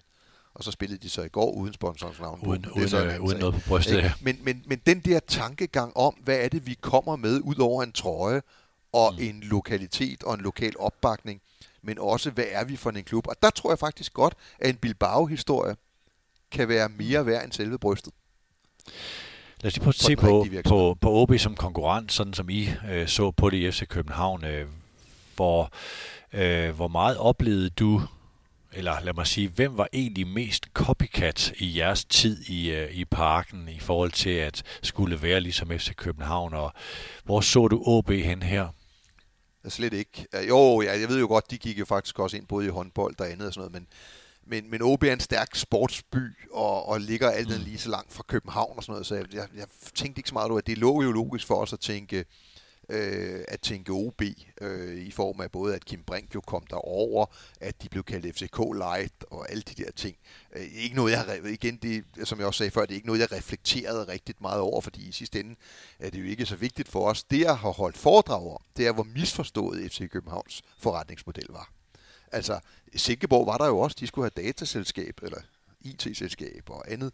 Og det, det vi jo argumenterede for i parken øh, og FC København, det var, at i vores tilfælde gav det mening at køre en, et konglomerat, altså af flere forskellige ben at stå på. Øh, det er ikke sikkert, det gør det i Silkeborg. Altså, eller det var helt sikkert, det ikke gjorde det i Silkeborg. Vi tog også fejl i FC København omkring det der med flere sportshold. Nu havde vi jo trods alt kun et par håndboldhold. Vi gik ikke længere end det. Men vi flyttede jo med ishockey og mm. andet. Øhm, der var ikke den kommercielle øh, pointe i at sætte FCK-logoet på et håndboldhold, eller hvis det havde været på et ishockeyhold. Og det kom de andre jo også frem til, at øh, i bedste fald er værdien 0, og i værste fald er den minus. Mm. Øh, men, men i vores tilfælde, så skulle vi FC København skulle jo op og bokse over sin vægtklasse internationalt. Og der var vi nødt til at have noget, som øh, vi kunne matche de andres øh, måder at skabe indtægter på. Altså, øh, noget af det her som var jo blandt andet det her udsving i fodboldøkonomien. Og, og for en, en, en klub i en mellemstor eller lille liga, så det der med at komme Champions League eller ikke Champions League, mm. det er en relativt stor forskel på bundlinjen, når året er gået.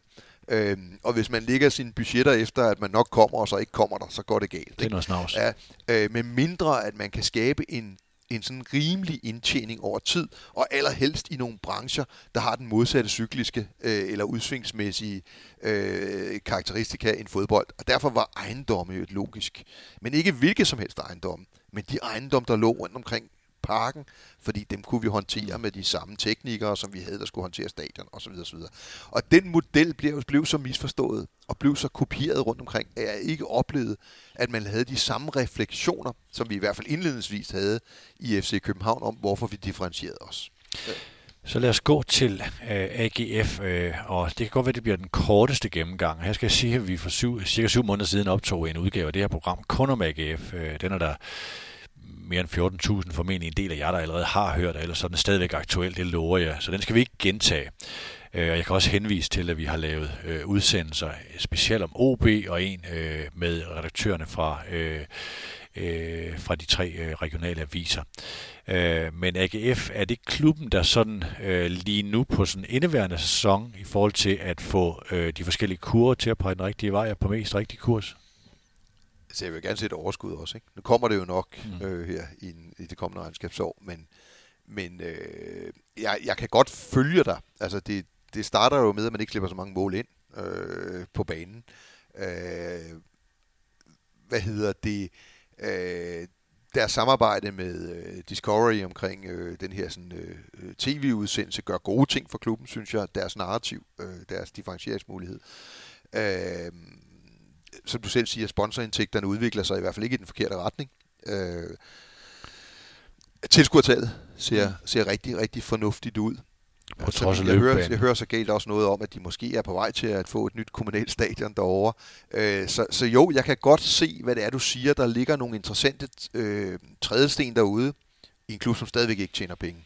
Altså, hmm. det skal vi stadigvæk huske på, og som stadigvæk ikke var i, i øh, top 6 sidste år. Altså, så, så du kan sige, jo, jeg kan godt se, der bliver sat en masse ind øh, på øh, kontoen, men jeg kan ikke rigtig se, at jeg kan trække det ud endnu. Øh, Nej. Og, og, øh, og det er jo bedre, end hvis der ikke blev. Øh, men jeg synes, juryen stadigvæk er ude omkring, øh, at, at vi vil jo så gerne, vi vil jo så gerne, jeg vil så gerne AGF, øh, derop, hvor det er en top 3 eller 4 klub, øh, konstant. Øh, og derfor, når vi ser nogle tegn, når sponsorindtægterne går lidt frem, eller når de ikke slipper så mange mål ind, fordi det er et karakteristika for et mm. top, altså, så vil vi jo gerne tro, det er det, fordi de er på vej derhen og ikke bare fordi de stiller flere mand ned i forsvaret, eller fordi de har hævet priserne på sponsoraterne øh, og trækker endnu mere goodwill ud af deres samarbejdspartnere. Altså, så, så, så derfor vil vi, jo, vi vil jo gerne se det gå den rigtige vej, derfor ser vi ofte, når de små skridt øh, går den rigtige vej, så har vi måske en tendens til at gøre dem endnu større. Men AGF har jo ikke leveret endnu. Øh. Lad os lige på rundt det her med stadion. Altså nu øh, var det fremme i, øh, i den her uge, øh, at Aarhus Kommune fremlægger inden nytår den her rapport, der har skulle analysere det her.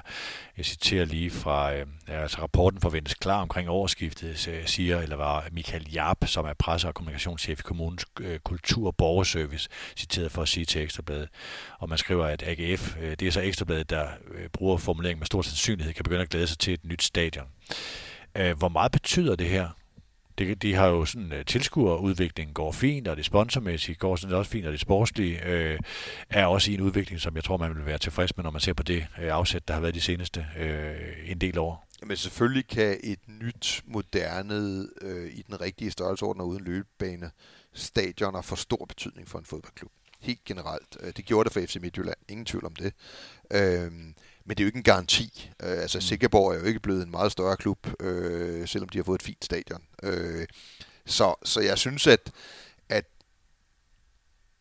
man skal ikke undervurdere betydningen af, hvad det kan betyde, især i en klub, der har et potentiale. Altså, det, det hører jo også med til det. Mm. Øh, så så det, jeg har, det, jeg har rynket på næsen af i den forbindelse, det er, hvad man har været villig til at ofre øh, for at få fokus på den kommunale problemstilling, at man gerne vil have et fodboldstadion øh, blandt andet omtalt sit eget stadion som et af de dårligste i Danmark og andet og sådan noget. Og det, det, det, det kan man ikke i mit fodboldhjerte. Altså, man skal også under anden steder stadigvæk spille der de næste 5-6 år. Mm. Der kan man nå at snuble mange gange.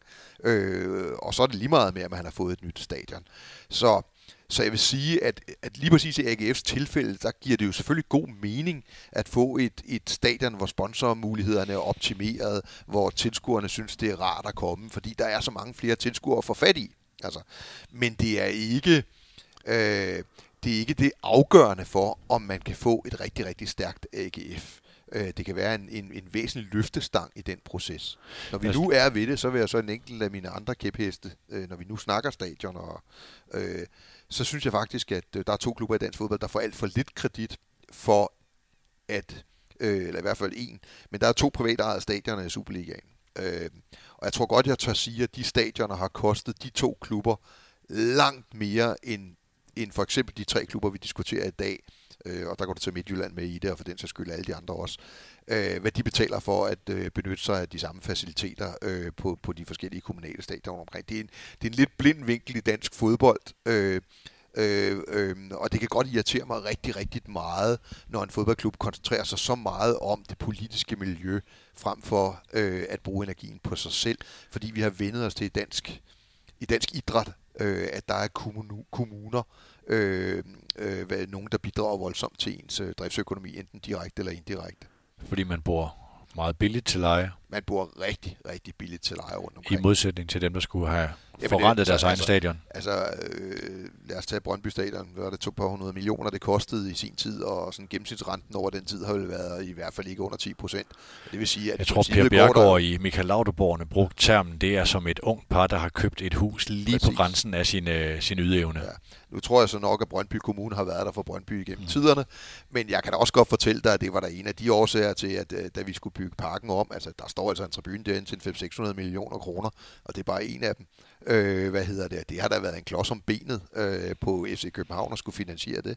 Øh, så så altså, det, er jo, øh, det er jo byrder, der er meget, meget mindre, når vi taler om alle andre klubber øh, i, i, i, øh, i Superligaen. Det var bare lige en, som jeg så synes hører jeg dig sige, at AGF er en lille smule forkælet. Uh, jeg synes i hvert fald, at uh, man kan, og, og det er fint nok, de er det, og der, der, det er jo i sidste politikerne, der bestemmer det, uh, og i aller sidste ende jo borgerne i Aarhus mm. Kommune. Uh, men, men ja, jeg synes da bestemt, at, uh, at det er udtryk for en form for en uh, urimelig konkurrencefordel, uh, at, at man kan... Uh, at man kan tude sig til, til et bedre stadion. Det er godt for dansk fodbold, at vi får det. Ikke, mm. øh, ikke noget der. Men, men, men set i et konkurrencemæssigt perspektiv er det da klart, at der er nogle øh, finansieringsomkostninger og andet, man slipper for i klubber, og, og så betaler man en relativt overskuelig leje for i øvrigt at have nøjagtigt de samme rettigheder, som man har på et helt privat stadion. Så er spørgsmålet jo, hvor havde øh, Brøndby og FC København været ude, men det er sådan meget hypotetisk. Altså man har skulle forrente de her øh, ret tunge investeringer. Har haft til meget stor gæld undervejs. Øh, men hvor havde man været uden? Det, den, den tror jeg ikke, vi skal ind på, men det er selvfølgelig også en del af det her regnestykke. Men det er trods alt et bevis på, at det godt kan lade sig gøre at være selvfinansierende omkring Ja, ja, det er rigtigt. Men lad os lige prøve at kigge på, øh, på AGF's ledelse. Nu taler vi om stadion, øh, og her det har sådan været det er et kardinalprojekt øh, for, for Jakob Nielsen. Øh, nu ser vi, du øh, refererer til, øh, til dokumentarserien på Kanal 9 mellem håb og håbløshed. Øh, og øh, når vi ser Jakob Nielsen gå ned på banen, og der har været det her med, når direktøren taler om, at spillerne skal trække ud i bukserne, og efterfølgende siger, at han ikke kan lave sig selv om og står ved det. Det er jo sådan en, øh, en lidt forkætret stil, og han har fået... Øh, han har haft næsten frem, og han har formentlig også fået nogen over den, når folk skal bedømme ham.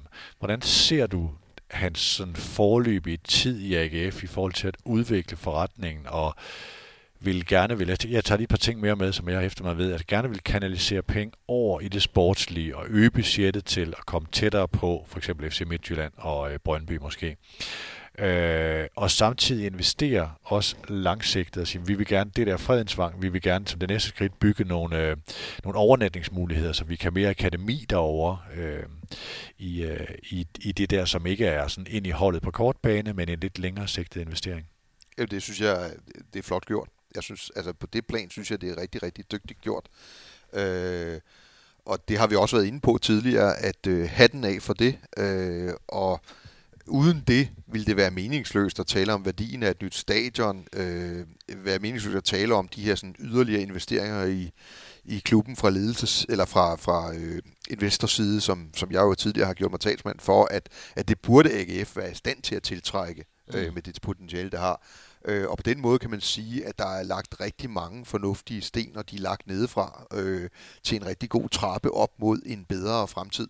Øh, som jeg siger, så mangler vi jo stadigvæk at se dem sådan levere både økonomisk og sportsligt, øh, men, men, men øh, pilen peger jo i den rigtige retning. Nu var du kort lige inde på, øh, på Jakob, øh, som jo har foretaget en meget interessant skifte også, fordi vi snakker jo altid om, hvor svært det må være at gå fra Brøndby til FCK eller den anden vej. Men, men jeg har bestemt også et indtryk af, at det ikke er helt nemt at komme fra Randers og så være direktør i, i AGF. Mm.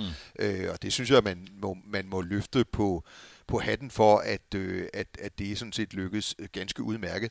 Øh, så har jeg, og det kan være, at det er en stilforskel. Altså, og, jeg, og jeg vil også godt lige tilføje, at fodbolden elsker jo koleriske typer.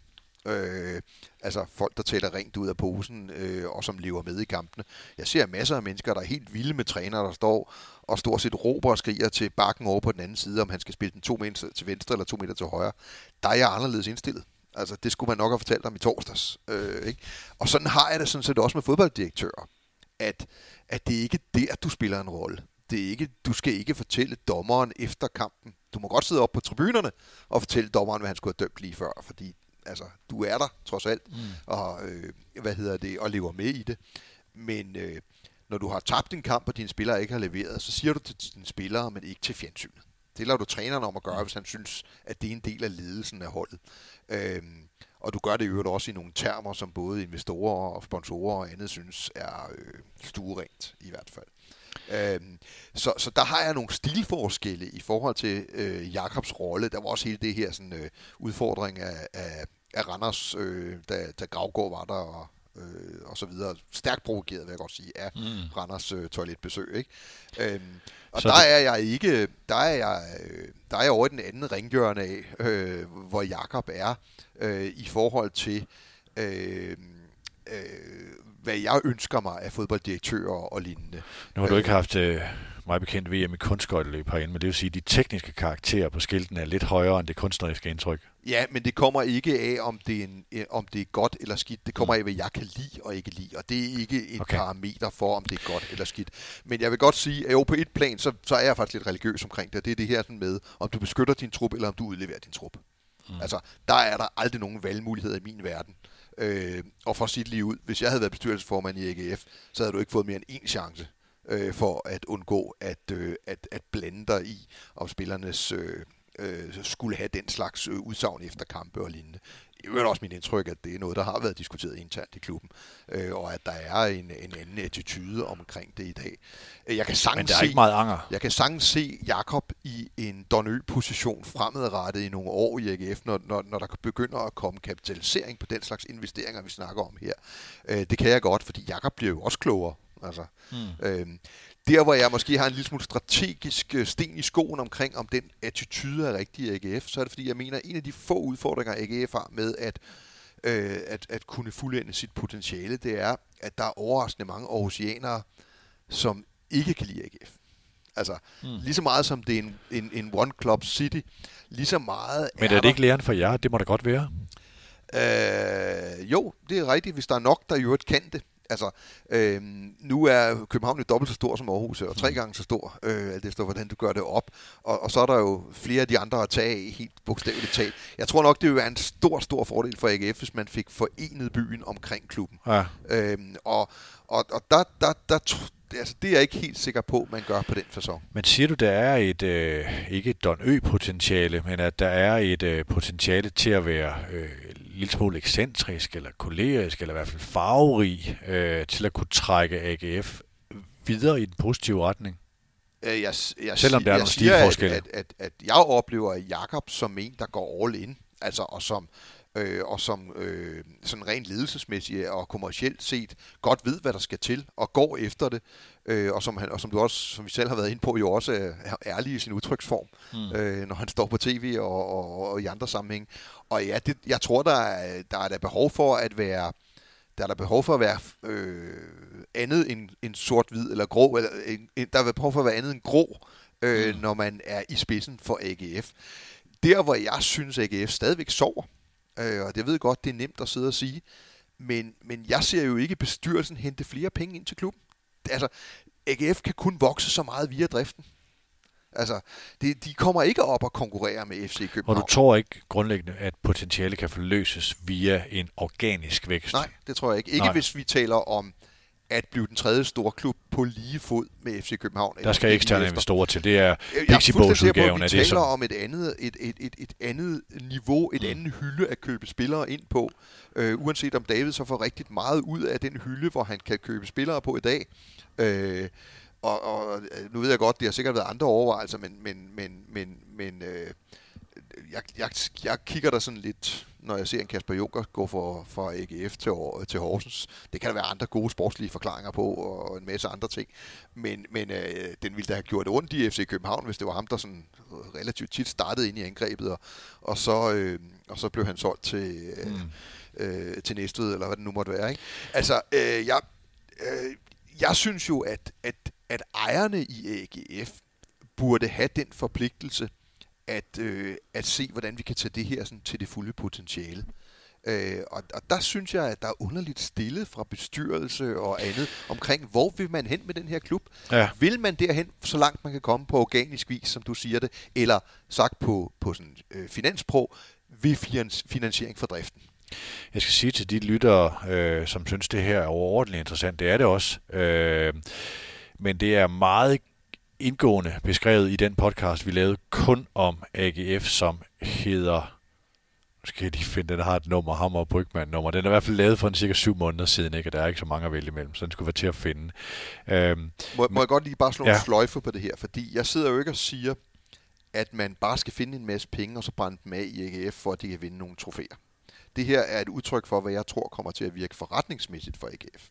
Ja. Øhm, og vi skal lige huske på, at trods alt det her, der peger i den rigtige retning, så er AGF en underskudsforretning, har været det rigtig, mm. rigtig længe. Så, så, så derfor er det sådan lidt optimistisk at tro, at driften kan få os ud af alt det her. Lidt flere sponsorer, lidt flere tilskuere ja. osv. osv., osv. Der tror jeg bare, at udgifterne vil løbe meget hurtigere. Øh, så det, jeg snakker om, det er tilbage til den her logik omkring høj risiko, altså, og høj gevinst. Ja. Det er den position, man bør række ud efter, hvis du har potentialet. Det nytter ikke noget at gøre det, hvis du har brug. Og altså, det er også det, der gør AGF til en attraktiv investering, det, hvis du er den, der vil ind på det her marked. Yes, mens hvis du skal investere i Hobro, så skal ja. du bare være indstillet på, at snusfornuften kan redde dig for at komme med flere penge før om to år, eller fire år, mm. eller seks år. Det er den logik. Ja. Men, men, eller i bedste fald kan de måske ligge og lave lidt overskud hen ad vejen, som Skjern håndbold for eksempel gør. Ikke? Men, men hvad hedder det, hvis du er derop, hvor du har en mulighed for at blive noget, der er rigtig rentabelt, så kan du ikke fornægte, at det, der kræves for at blive det, er du nødt til at gøre. Og i AGF's tilfælde kræver det kapitaltilførsel.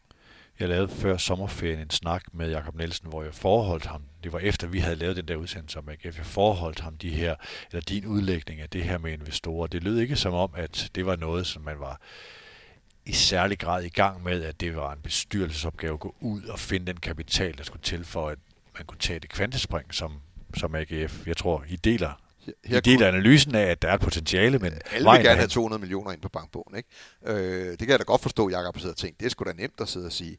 Men, men jeg, altså, jeg sidder jo selvfølgelig og mistænker, hvis, hvis, hvis, hvis dem, der ejer klubben i dag, øh, hvis det er vigtigere for dem, at de ejer, og at de ejer den andel, som de gør, end at klubben forløser sit potentiale, så, så kan man godt diskutere, om man har de rigtige ejere. Altså, fordi mm. det, der jo vil ske, hvis man skal have en kapitalfølførelse, det er jo, at man bliver udvandet. Ja, måske bliver man der afsat som bestyrelsesformand eller andet. Øh, og derfor er der jo, altså, ikke måske den helt store øh, incitament til at, øh, at, søge, at søge at blive. Det kan også være, at man strategisk bare er uenig, og at man faktisk mm. tror, at man kan udvikle AGF på driften alene. Lad os lige prøve at tage en lille bitte afstikker til øh, træneren. Øh, du har skrevet en bog om Ståle Solbakken, og øh, kender alt til betydningen af, hvor meget en øh, træner både kan, kan, kan trække en organisation, men også tegne en organisation. Hvordan ser du øh, også igen, hvis vi ser på, på Kanal dokumentaren David Nielsens rolle i, øh, i forhold til at tegne AGF? Eller for at skabe en historie om AGF også? Jamen, indtil videre er David jo gaven, der bliver ved med at give. Altså, det synes jeg. Øh, jeg ved, at det kræver, øh, øh hvis du skal bygge et, et, et hold, der, og i det her tilfælde snakker vi jo først om en top 6, så skal du starte med at slippe færre mål ind.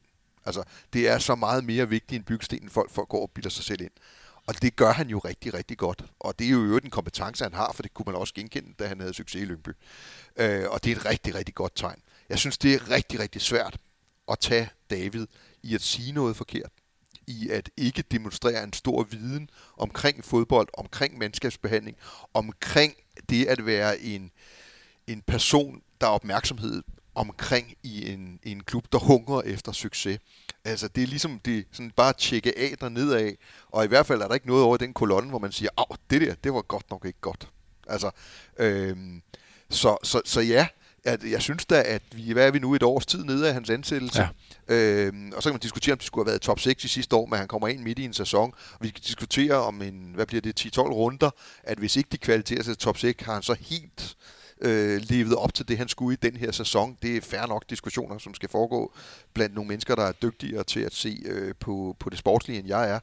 Men, men hvis du kigger det ind i det der store fortælling, øh, hvem hiver, hiver, hiver, øh, hvad hedder det, øh, sværet. sværet ud af stenen, ikke? Øh, så synes jeg da bestemt, at, øh, at David ser ud til at øh, kunne fylde jakkesækket ud, sættet ud indtil videre.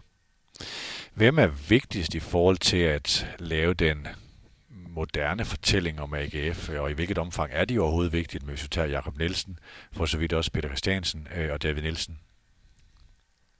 Ja, det er jo lige nu, ja, øh, hvad hedder det, David? Altså, det, det er der jo ingen tvivl om, og det er jo blevet sådan, øh, i, i hvert fald i dansk fodbold, men det er det jo også ude omkring i verden, at trænerne øh, er blevet sådan nogle superstars. Altså, det er jo, det er jo trænerne, som, øh, som matcher spillernes øh, opmærksomhed. Øh, vi snakker jo altså, der er jo ikke én fodboldspiller i Manchester United, vi snakker mere om end Mourinho. Øh, Nej. Eller en fodboldspiller i Liverpool, vi snakker mere om end, end Klopp.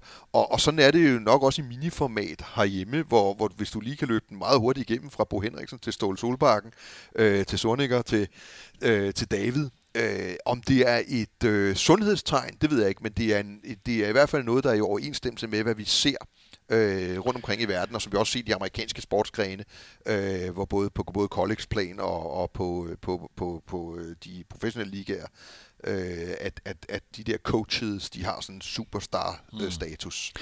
Jeg tror, vi er enige om, at David Nielsen er en øh, umådelig dygtig kommunik- øh, kommunikator. Øh, der er et øh, begreb, som blev brugt, jeg tror, jeg talte med nogle af DBU-folkene, da de ansatte Åke Harreide øh, i begrebet øh, robusthed tror jeg, det blev kaldt der. Jeg har selv brugt udtrykket polstring. Altså det at gå ind i et job med en eller anden, hvor lang er din snor i forhold til, hvilken person du er. Øh, som David Nielsen kom jo ikke særlig godt fra start i AGF, øh, men kommunikerede klogt og udstrålede den her ro og blev ikke sådan rigtig komisk ali i forhold til at kommunikere. Ser du ham i den der, altså være god til at have den der pondus til at være polstret? Jeg har sagt det, jeg har sagt det i mange forskellige sammenhænge efterhånden, at det første, jeg tjekker i en fodboldklubs helbred, det er øh, trænerens evne til ikke at lade sig skubbe rundt med. Mm. Altså, øh, det kommer helt tilbage fra den her sådan, øh, bog, jeg citerer igen og igen, The Football Man af Arthur Hopcraft fra 1968, hvor jeg læste første gang, at af alle egenskaber er den væsentligste for en cheftræner evnen til ikke at lade sig skubbe rundt med. Øh, og den har David. Det, det, det ser det. Øh, nu, nu er det jo altid, i hvilken kontekst er du? Og da David kom til AGF, behøvede AGF David mere end David behøvede AGF. Altså, og det giver jo noget snor indledningsvis. Men alt tyder også på, at han er den personlighed, der er meget bestemt omkring, øh, hvordan han gerne vil have det, men samtidig øh, politisk og menneskeligt klog nok til at vide, at det er kun via hans omklædningsrum, han vinder fodboldkampe. Og det er kun ved ikke at provokere dine chefer og andet, at du får øh, muligheden for at gøre det. Altså, mm. Så på den måde, så tror jeg, at David han vælger sine kampe. Øh, han kan se, at der er et nyt træningscenter på gang ude i Fredensvang. Han kan se, at der er i hvert fald en vilje til at putte flere penge ned i fodboldspillere. Så stiller man sig ikke op på den sidste dag på transfervinduet og, og skaber sig, fordi man ikke lige fik den spiller, man gerne mm. ville have haft. Nej, han er øh, dygtig til at kommunikere opad også. Ja, det er min, og det er for ja. eksempel Ståle Solbakken jo også ja. øh, sindssygt dygtig til. Nu bliver det lige en anelse vidt løftigt, øh, men jeg trækker lige et slægtskab fra øh, David Nielsen over Ståle Solbakken til Diego Simeone i forhold til den her, både den måde at spille fodbold på, men også til en vis grad noget i udstrålingen. Mm. Kunne du se et eller andet sted derude, eller ned ad vejen, øh, David Nielsen som en fremtidig træner i FC København? Ja, altså jeg, øh, jeg mener ikke, det er mere logisk end så meget andet, øh, men, men øh, øh, i princippet kan jeg jo se alle trænere på et eller andet tidspunkt i FC København. Det kommer lidt an på, hvordan FC København udvikler sig, og hvordan trænerne udvikler sig. Øh, men jeg siger ikke... Altså, det er jo lidt ligesom, nu startede vi at snakke om Peter Møller, øh, og der er nogle mennesker, hvor han har en fornemmelse af, at øh, de vokser hurtigere end udfordringerne. Øh, den fornemmelse kunne jeg også godt sidde med med David. Mm. Øh, og på et eller andet tidspunkt, så kunne jeg også godt se ham vokse ind i en, øh, i en klub som FC København. Øh, han, er jo, han er jo fodboldmæssigt dygtig nok til det, og vi har lige, vi er lige blevet enige om, at de udfordringer, han er blevet mødt med over AGF, har han indtil videre viser at kunne håndtere, nemlig alt det der, der følger med i at være en større klub end, end Lyngby. Så tager vi lige en meddelelse fra vores partner og den sidste afbrydelse, inden vi går til OB som den sidste klub.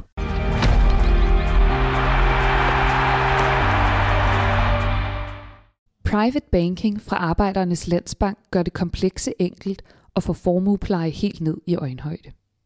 Sammen med dig laver vi en formueplan, der giver overblik og dermed fundamentet for, at du kan træffe de rigtige valg for din økonomi. Vi tager os god tid til at komme hele vejen rundt for at sikre, at du får mest muligt ud af din formue. Vil du høre mere om private banking fra Arbejdernes Landsbank? Så kontakt os eller læs mere på bankens hjemmeside. Lad os øh, tage nogle tal øh, som en bro til OB og Odense. København har ifølge Danmarks Statistik 1,3 millioner indbyggere, og Aarhus har 273.000 indbyggere, og så er der små 100.000 ned til Odense med 178.000. Den sidste skal vi næsten have langsomt. Aalborg har 114.000 som nummer 4, Esbjerg ned på 72.000, og så ligger øh, de tæt foran Randers, Kolding, Horsens og Vejle på den der østjyske stribe. Men for lige at tage Aarhus og Odense, og det med afsæt det her med potentialet på Aarhus. Der er sølle 95.000 fra Odense og op til Aarhus. Hvorfor taler man så meget mere om AGF's generelle potentiale end om OB's? Ja, for først skal man jo lige huske på, at fodboldtilhængere må faktisk godt krydse kommunegrænser øh, og andet, så man skal nok også passe på sådan at overfortolke det. Men, men jeg tror, at sådan helt generelt er der vel i danskernes opfattelse en, en oplevelse af, at Aarhus er Danmarks næststørste by, punktum. Altså, øh, så, så udover at det, at, det, at det er jo faktisk, hvis du nu siger det i procent, er det jo en relativt stor forskel på Odense og Aarhus. Mm. Altså, så, så, så det er vel også den vægt, de to træder ind med, øh, at, øh, at der bor, hvor meget var det? At der bor vel næsten... Øh, det er jo næsten 178.000 i Odense. Ja, det, og, og, og i Aarhus... To, 273. Ja, så det er stort set 30 procent, eller mere, 30-40 procent flere, øh, der Den bor i Aarhus. ikke ud, men det er øh, så, så, og, så det, er vel, det er vel også meget passende for det billede, når vi kigger på potentialet, at det er vel en 30-40 procent større i, i, i Aarhus. Hvor ser du OB i den her kontekst, som vi taler om i den her udsendelse? Jamen, OB har på en anden side også mange andre gode ting for sig. Øh, det, det er jo dejligt afgrænsende med en ø. Øh, og nu tager jeg så Fyn og ikke bare Odense. Øh, men jeg oplever rent faktisk, at, at der er mange på, godt nok er der mange i min alder, der kan huske B109 og B113 og sådan nogle ting, men der er jo ikke en reel udfordrer mm. i, i øh, øh, uden at man skal krydse en bog øh, til OB's øh, førerposition øh, i, i lokalområdet. Og øh, hvad hedder det, det, det synes jeg egentlig også, man sådan, har været relativt gode til at, øh, at fortælle om, og jeg ved også, de har et stort øh, samarbejdskoncept, øh, hvor de kommer langt ud på øen. Øh, jeg er ikke helt opdateret på, om alle store fynske talenter, der ikke ender et, i Ajax, øh, ender øh, i OB, men jeg har da et indtryk af, at der er en vis tendens til det. Nu er der jo heller ikke langt, hvis man bor i Middelfart, er der jo heller ikke langt til, til, til de østtyske klubber. Øh, så så entydigt er det jo ikke. Øh, men, der, men til gengæld kan jeg ikke kan, til gengæld kan jeg slet ikke få øje på, på, på, på OB's narrativ i øvrigt. Altså, øh, det, det, øh, det er både sådan i strategisk forretningsmæssig forstand, øh, er der ikke sådan de totalt klare udmeldinger med, hvad, hvor, vil man, hvor vil man spille med hende, hvordan vil man spille. Øh, det er ikke ligesom i Brøndby. Altså OB skiller sig ikke ud? Nej, øh, det, det, er, det er jo som, der er nogen, der sagde, en, en, en, en mere grå udgave af Horsens, altså, øh, som jo ikke længere er grå, i øvrigt. Altså, øh, og, og, og det kan godt være, at vi er, og det er vi jo, Øh, vi kigger jo ikke på fodboldklubber ud fra sådan et eller andet Excel-ark, og så kommer vi frem til, om de er grå eller gule eller grønne eller, eller, eller spændende. Øh, det er jo bare sådan en mavefornemmelse, man sidder tilbage med, og den, øh, den er, man er jo biased ud fra, hvor man kommer fra og andet og sådan noget ting. Men jeg synes, når jeg snakker med folk rundt omkring, så er det lidt sådan, øh, så er det sådan lidt... Øh, jeg skal sige, at når, hvis man fortæller dem, at OB oprindeligt var en cricketklub, så synes de egentlig, at det passer meget godt med tempoet, ikke? Men altså, det vil sige, hvis man skulle, hvis du skulle ud og sælge OB, hvis du var kommersiel direktør i OB og skulle sælge øh, øh, hvad skal man sige, de øh, diverse sælgere ud, øh, hvad skulle USP være for OB? Hvad er det, hvor er det, man skiller, skiller sig ud andet end ved at være fra Fyn? men det er også stærkt, altså, øh, øh, altså fordi det er en ø. Øh, og, og Fynboer kan også, ligesom nordjyder, godt lide, at de er Fynboer. Øh, og, og det er også mit indtryk, at de sådan kommercielt set og sådan noget har relativt godt fat i byen derovre, øh, og i øen i, i, i nogen grad. Øh, men, men, men så synes jeg ikke, de arbejder så færdigt meget mere med, hvad, hvad de også er. Øh, altså det er sådan, det er den der by midt i, der kæmper med det der med, at de er midt i, og dermed ingen steder. Når vi talte om, øh, vi talte om, inden vi gik i gang her, mens vi sad, øh, at vi, vi, vi nåede faktisk meget under den der kaffe før, før udsendelsen, men hvor har de mest sådan positive vinde været? Det var, der var en, en masse omkring, da man øh, genindgik aftalen med Albani i stedet for Carlsberg. Det var sådan, det var ikke kun det regionale, det var også det historiske. Øh, der er Richard Møller Nielsen, tribunen, øh, som var sådan noget, altså igen meget historisk, mm. øh, at der ligger meget der. Øh, hvor ville du, hvis vi igen skulle prøve at lege konsulenter og sige, nu skal vi være med til at skabe en fortælling om OB, som har en appel til både det brede, eller til, til, til, til de regionale fans, men også til en lidt større, øh, og til ud, ud i det kommercielle landskab? Ja, men, men, men der vil jeg nok i, i mindst lige så høj grad, som jeg ville gøre i, i, i OB, tage rigtigt afsat i det lokale. Øh, og mm. i historikken, og du nævner Richard Møller. Øh, men det jeg jo savner, det er, hvad er meningen med OB? Altså, det er, jo, det er jo klart, der skal være en stor klub på Fyn. Øh, det, det er sådan ligesom givet, øh, om ikke med, med, med fødslen, fordi øh, det var en, en treklubsby i, i gamle dage, men, men nu er det jo sådan, at de er den store klub på Fyn. Og hvad så? Mm. Hvad vil I være i Danmark? Øh, hvad for nogle mennesker, der ikke bor i Odense og omegn, skal kunne lide jer? Øh, vil I spille om de medaljer, eller vil I ikke? Øh, vil I ansætte nogle trænere, der er spændende at høre på? Vil I finde en spillestil? Øh, vil I være talentudviklingsklub?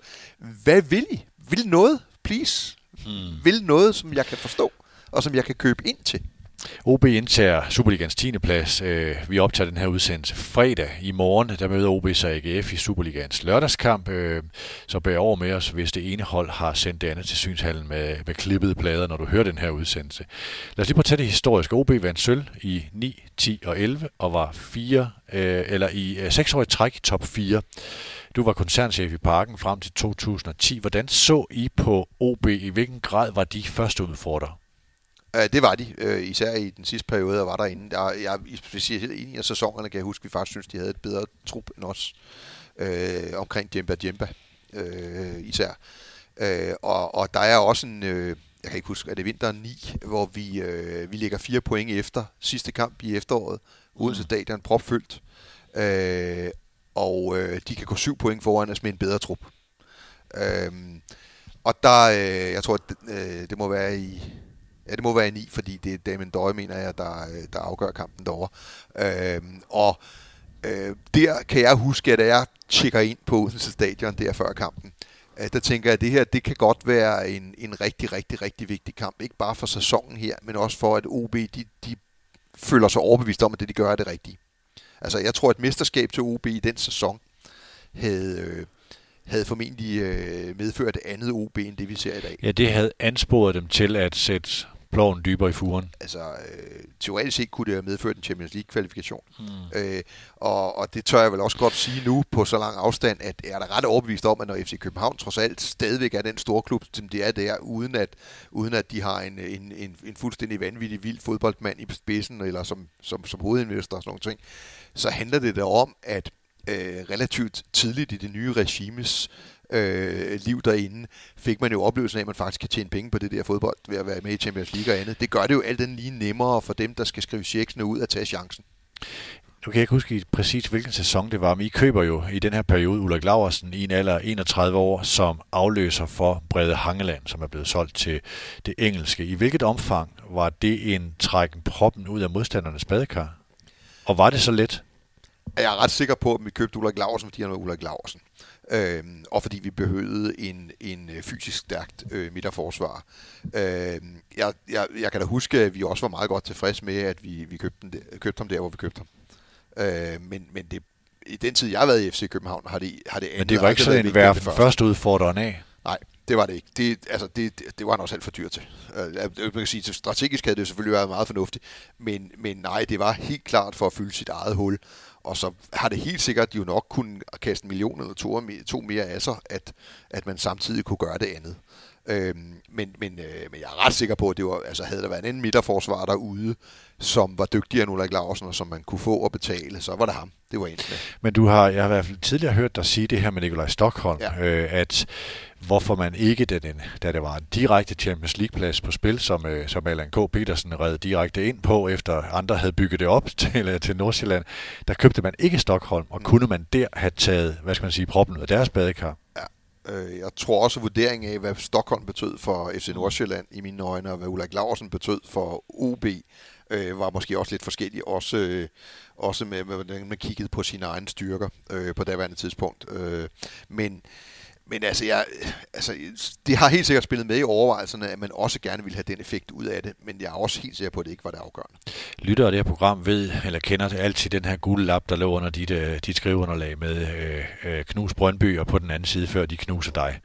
Øh, hvordan adskilte OB sig som første udfordrer fra at have Brøndby som første udfordrer? Det er faktisk et rigtig godt spørgsmål, fordi jeg oplevede dem måske ikke som udfordrere sådan i, i, i sådan forretningsmæssig og kommersiel forstand. Øh, øh, som vi vil, altså, øh, det skal man huske på, at når vi forhandlede sponsorater og andet, så var alternativet for de fleste af dem, vi snakkede med, det var jo at gå til Brøndby. Øh, det var jo ikke øh, at gå til, til OB. Øh, de havde en relativt gammel trup, kan jeg huske. Så det var heller ikke sådan, som man sad og mm. tænkte, de vil komme til at dominere dansk fodbold i al fremtid. Øh, vi synes, de havde ramt noget, øh, i de der sådan, øh, år. Øh, de havde underkøbet fået nogle af de der spiller relativt billigt, Jemba Jemba for eksempel. Øh, så, så, så lige i, og vi slogs lidt med nogle eftervirkninger øh, fra en, en cyklus, der var toppet og sådan noget. Så, så, øh, så vi følte lidt, at vi måske heller ikke var helt deroppe, hvor vi gerne ville være. Det kom så relativt hurtigt, heldigvis. Øh, men vi var kommet ud af den der sådan, øh, 8 sæson relativt skidt. Ikke? Øh, så, så jeg, og, og der så det ud, som om de lagde på derovre og, og fik købt nogle rigtig spændende spillere. Var det ikke også, øh, var det ikke også Fald, der lavede en masse mål på det tidspunkt? Og sådan noget, øh, øh, måske en anden overgang, det kan jeg ikke lige huske. Ja, han er, han er, han er yngre. Men i hvert fald så har de... Øh, øh, altså, de havde et hold, der hang rigtig godt sammen, og som matchede os fysisk, kan jeg også huske. Øh, og, og, og I kan sikkert også huske, at der også var lidt... Øh, øh, en, en af de der klassiske ståle ting med at øh, tale gummiben hos konkurrenterne. Øh, så de i hvert fald... Det var der, Altså, ja, det er jo, altså, spille den lige ind til Lars Olsen, ikke? Og, og det er jo lige at, at, at sådan tjekke en klub af, der i mange, mange år ikke har været vant til at spille midt og oppe. Ja. Fordi uanset om det er rigtigt eller om det er forkert, så blev det et element. Altså, øh, og jo flere ting, som, vi, som kunne virke forstyrrende for OB, jo bedre trods alt. Øh, men, øh, men jeg, jeg husker det nu bare som en respekt for, at de havde fået samlet et rigtig godt fodboldhold. Den her, øh, I den her periode i kølvandet på de her tre sølvmedaljer i 9, 10 og 11, så kommer der så en, en, en, et, et sporskift, eller hvad man skal kalde det, hvor, øh, hvor, hvor OB, jeg vil ikke, om jeg vil sige sadler om, og jeg skal sige til, til lytterne, hvis der er nogle ting her, jeg er lidt, øh, lidt shaky på. Jeg var i et helt andet job, langt uden for fodboldens verden i den her periode. Så jeg kan ikke alle detaljerne øh, i, i, men hvordan så du, eller hvordan sad I og kiggede på øh, OB's, hvad skal man sige, nu går man en anden vej, det kommer jo meget samtidig med øh, også et, en stor personel udskiftning på direktør og træner og hele Multiaus-delen. Øh, ja, jeg sad så også i den job, kan ja, jeg ja. fordi det jeg husker tydeligt, det, det, det var, at, efter 11. at, at, at, øh, at Kim Brink og jeg faktisk er øh, sammen i øh, Monaco. Øh, vi har slået Rosenborg, og øh, mm. det er 10 det her, øh, i august 10, og skal ned og trække lod til Champions League, og Kim er dernede med OB, og skal... Øh, og skal trækkes lod til, øh, jeg ved vel ikke Europa League dengang, men UEFA Cup'en, tror jeg. Mm. Øhm, så derfor har jeg meget tydelige erindring om, det er ganske få uger efter, at vi begge to øh, historie øh, i, i vores klubber. Øhm, så derfor kan jeg huske det sådan relativt præcis dengang. Øhm, jeg, jeg, jeg har jo ikke rigtig kunne se meningen med UB efter. Det kan godt være, at det er mig, der ikke kan se, at der heller ikke var en mening før. Men der var jo i hvert fald en klub, der, der, der tog sølv tre år i træk, og som distancerede den naturlige, nu, nu er jeg lidt grov, men nummer to klub i Danmark, Brøndby. Både på omsætning og på sportslige resultater.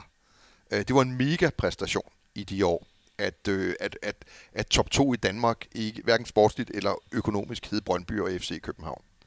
Øhm, og det tog man ikke skridtet videre til. Det havde man sikkert nogle internt gode forklaringer på, men de er jo aldrig rigtig for alvor kommet ud til os. Hvad, altså, hvorfor var det et nødvendigt skifte i Odense at skifte ud der, hvor man var henne med klubben? Det har jeg i hvert fald aldrig fået den endegyldige forklaring på. Jeg ved godt, de ikke var en super god forretning. Altså, mm. øhm, fordi det kræver simpelthen, at du får nogle internationale indtægter, når du er deroppe øh, og, og har tidligere Manchester United-spillere og den slags ting i truppen. Altså, øh, så, så jeg ved ikke, om man blev bange for, at luften blev for tynd, og at investeringerne, der ville kræve til næste skridt, øh, blev for voldsomme.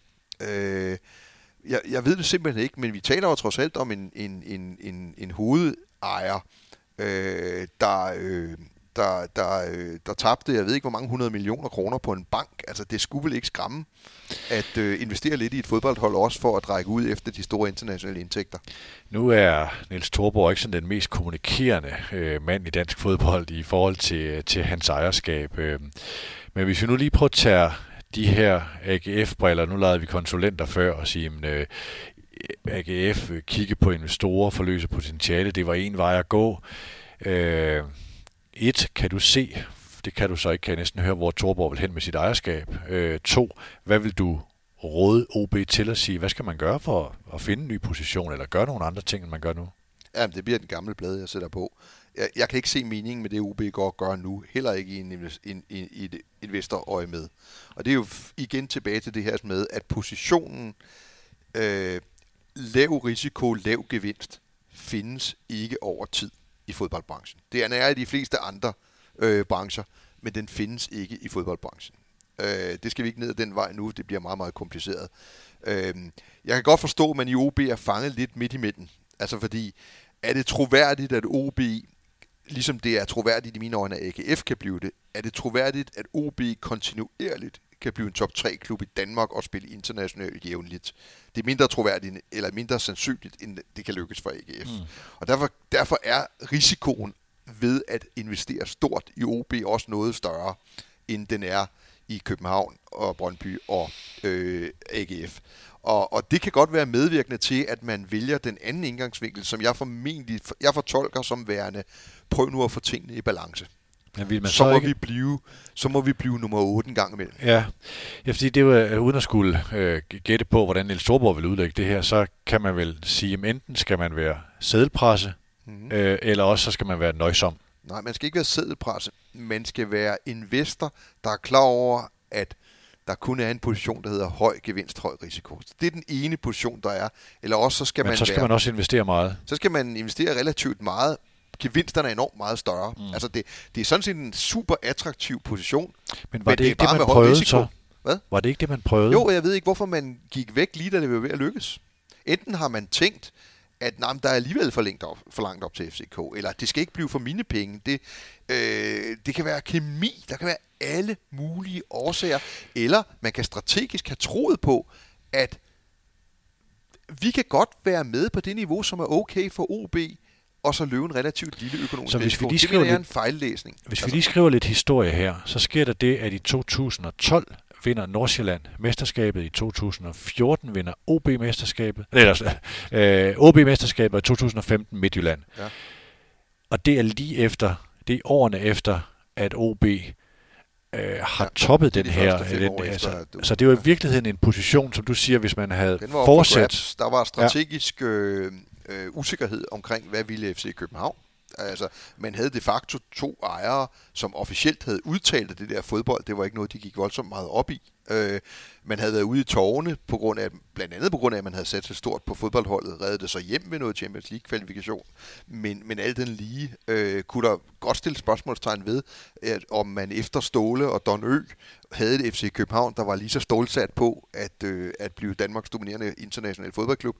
Øh, så der var der mange gode grunde til at forlænge forsøget på at, øh, at blive en topklub herhjemme, og også få sat en rentabel øh, forretningsmodel op, der ingen bær, at man spillede europæisk øh, frekvent. Øh, men, men det valgte man ikke. Man valgte, og, og jeg kan godt lide Jesper Hans, det vil jeg godt lige sige, men der er intet, der tyder på, at det er den position, du rækker ud efter, når du ansætter Jesper Hansen som sportsdirektør. Altså, det er, ikke, det er ikke der, at Jesper Hansen havde bevist sine evner i Horsens. Det var at få en relativt meget ud af relativt lidt.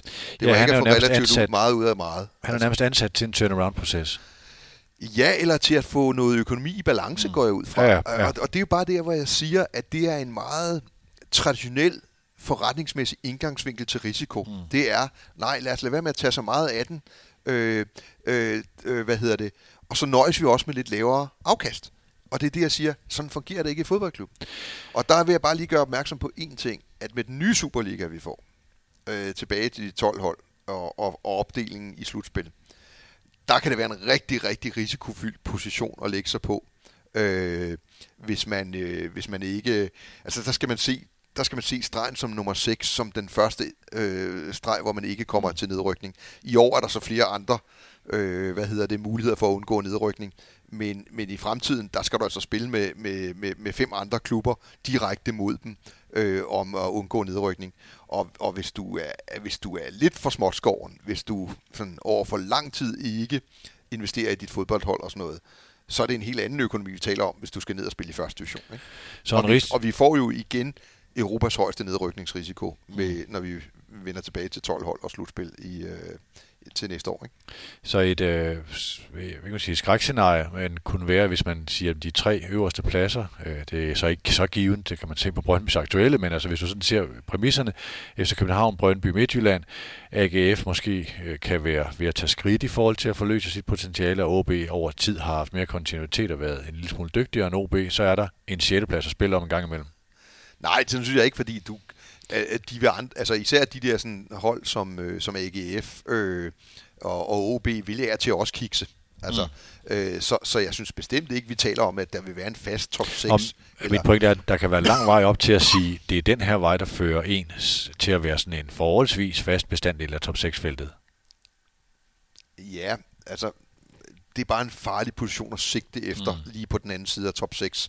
Øh, altså, det, det jeg tror, det er, at hvis du, hvis, du, hvis du sigter efter top 3, så vil der være en meget stor sandsynlighed for, at du er i top 6 øh, ret kontinuerligt.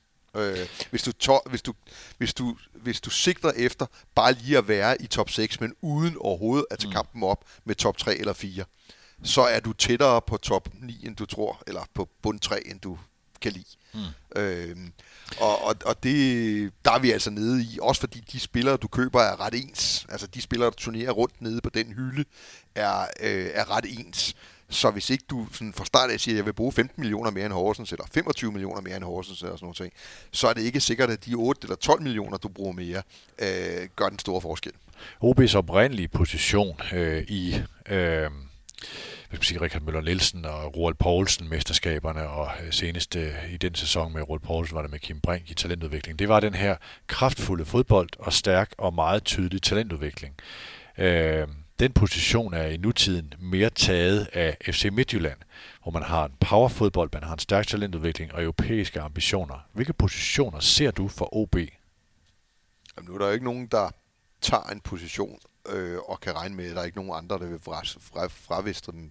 Og altså, jeg kunne da sagtens se, at øh, OB kunne komme langt på talentudviklingsstenen. Det ligger midt i Danmark. Hvis man tegner en, en radius rundt omkring en fodboldklub og siger, at det har noget at gøre med, hvor, hvor nemt det er for dig at tiltrække øh, spillere, så er det jo svært at finde en klub, hvor det er bedre at gøre fra end Odense. Øh, øh, så, så det var der en mulighed at gå. Øh, en anden en er, at de trods alt er øh, Danmarks øh, tredje største by, og så forfølge det yderligere, øh, at, altså at virkelig satse hårdt øh, sportsligt for at få Odense Stadion fyldt hver gang med de indtægter og sponsorer og alt muligt andet, der følger efter det.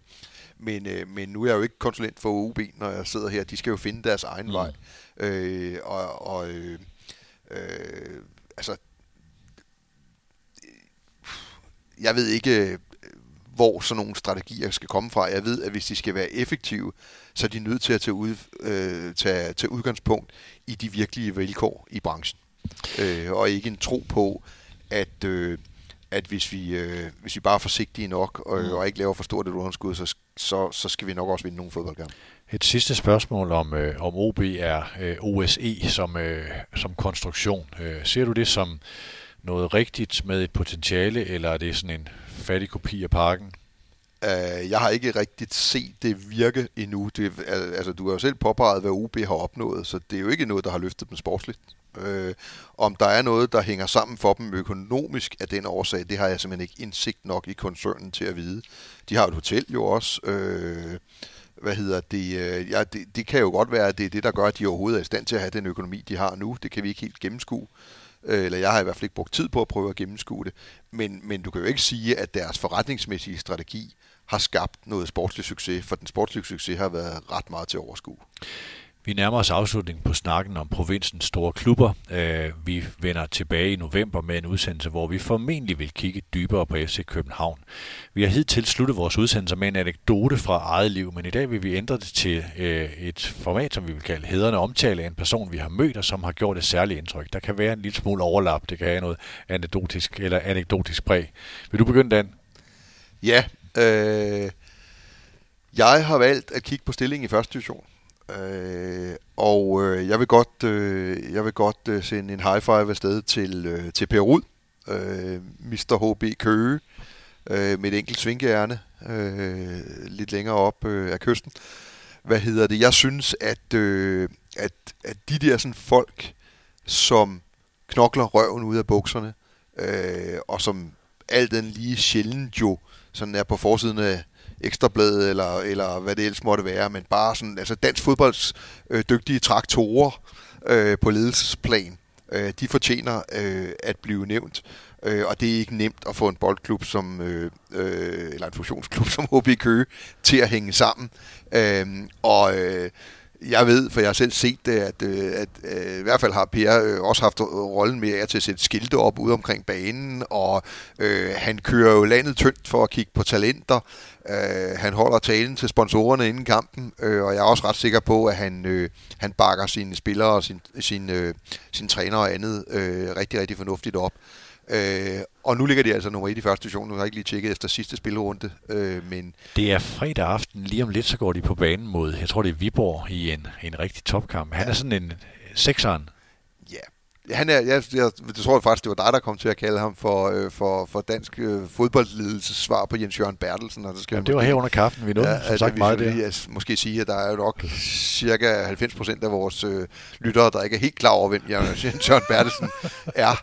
Øh, det, det men, tillader vi os at bruge men, den slags. Men det var jo den første rigtige sekser i international fodbold. En, en rigtig mediano. Øh, jeg byder ind med en historie om Svend Gers, øh, som er sådan en... Jeg bliver så glad, hver gang jeg hører ham øh, øh, kommentere en kamp, og... Øh, jeg husker, øh, da Mediano lige var født, øh, vi skulle lave EM i 2016, og øh, en eller anden idiot havde sagt, at vi skulle sende de der 31 dage i træk, og så tog de alle sammen på ferie, og så sad jeg tilbage der og sagde, hvem pokker skulle jeg ringe til, til, til at få i studiet der. Øh, og endte så med at ringe lidt i desperation til Svend Gers og sige, hvad Svend, øh, sådan noget podcast, har du nogensinde prøvet det? Det havde Svend ikke. Han sad derude i Vallensbæk. Og øh, jeg hentede ham ned på Nørreport station, øh, og kørte ham op til, øh, til vores studie. Vi skulle op på 5. sal. Svend kom med en mulepose øh, og skulle møde Esben Hansen, som han var i studie med, og Svend var begejstret for at skulle være sammen med Esben Hansen, og fortæller så, han så alle de der EM-kampe med noter på sofabordet, fordi han tog jo noter og forberedte sig, selvom han ikke skulle kommentere noget som helst. Sådan var Svend bare ikke. Så det var sådan bare den der stemme af så meget fodbold øh, at få i studiet med sådan et engagement, og øh, så ydmygt og dejligt et menneske, ikke? Så det var sådan en, øh, det var en rigtig, rigtig, øh, en rigtig rar oplevelse, så han får min sådan hederne omtale. Øhm, det var Hammer og Brygman for oktober. Det var vores udgave nummer 5, tror jeg det var. Dan Pøj Pøj med Nephew. Er du klar til det herude? Ja, nu er det jo heldigvis ikke mig, der skal spille. Øh, jeg skal jo bare sidde stille, eller forhåbentlig ikke stille og roligt på min stol og nyde det, men, mm. øh, men øh, Simon og Christian og drengene i bandet er jo, øh, er jo i dansk verdensklasse, så det skal nok gå rigtig godt. Jeg må desværre sige nej til at være gæst i en af dine loger til nogle helt andre, der havde, øh, havde været så søde at invitere mig herud. Jeg skal nemlig til DR's koncerthus og høre Biffy Clyro. Kender du dem? Ja, det gør jeg. Oh, det er godt. Det er, og øh, Adam Møller Gomar, en anden af vores værter, skal, skal øh, vi fandt ud af på øh, et seminar i Jakob Stalin sommerhus sidste, øh, sidste år, at øh, vi begge to var meget til Biffy Clyro, så det bliver, øh, vi møder nok hinanden derude. Tak til Arbejdernes Landsbank, det er private banking for hele opsparing, hvis du skal have styr på den. Tak til dig, der har lyttet med. Husk at abonnere på Mediano Special i din podcast-app. Giv os en anmeldelse derinde. Fortæl dine venner Mediano. Vi anslår, at der er en del millioner derude, der aldrig har hørt om os. Og rigtig god weekend til alle. Tak, Dan. Selv tak. God weekend til dig også. Vi høres ved.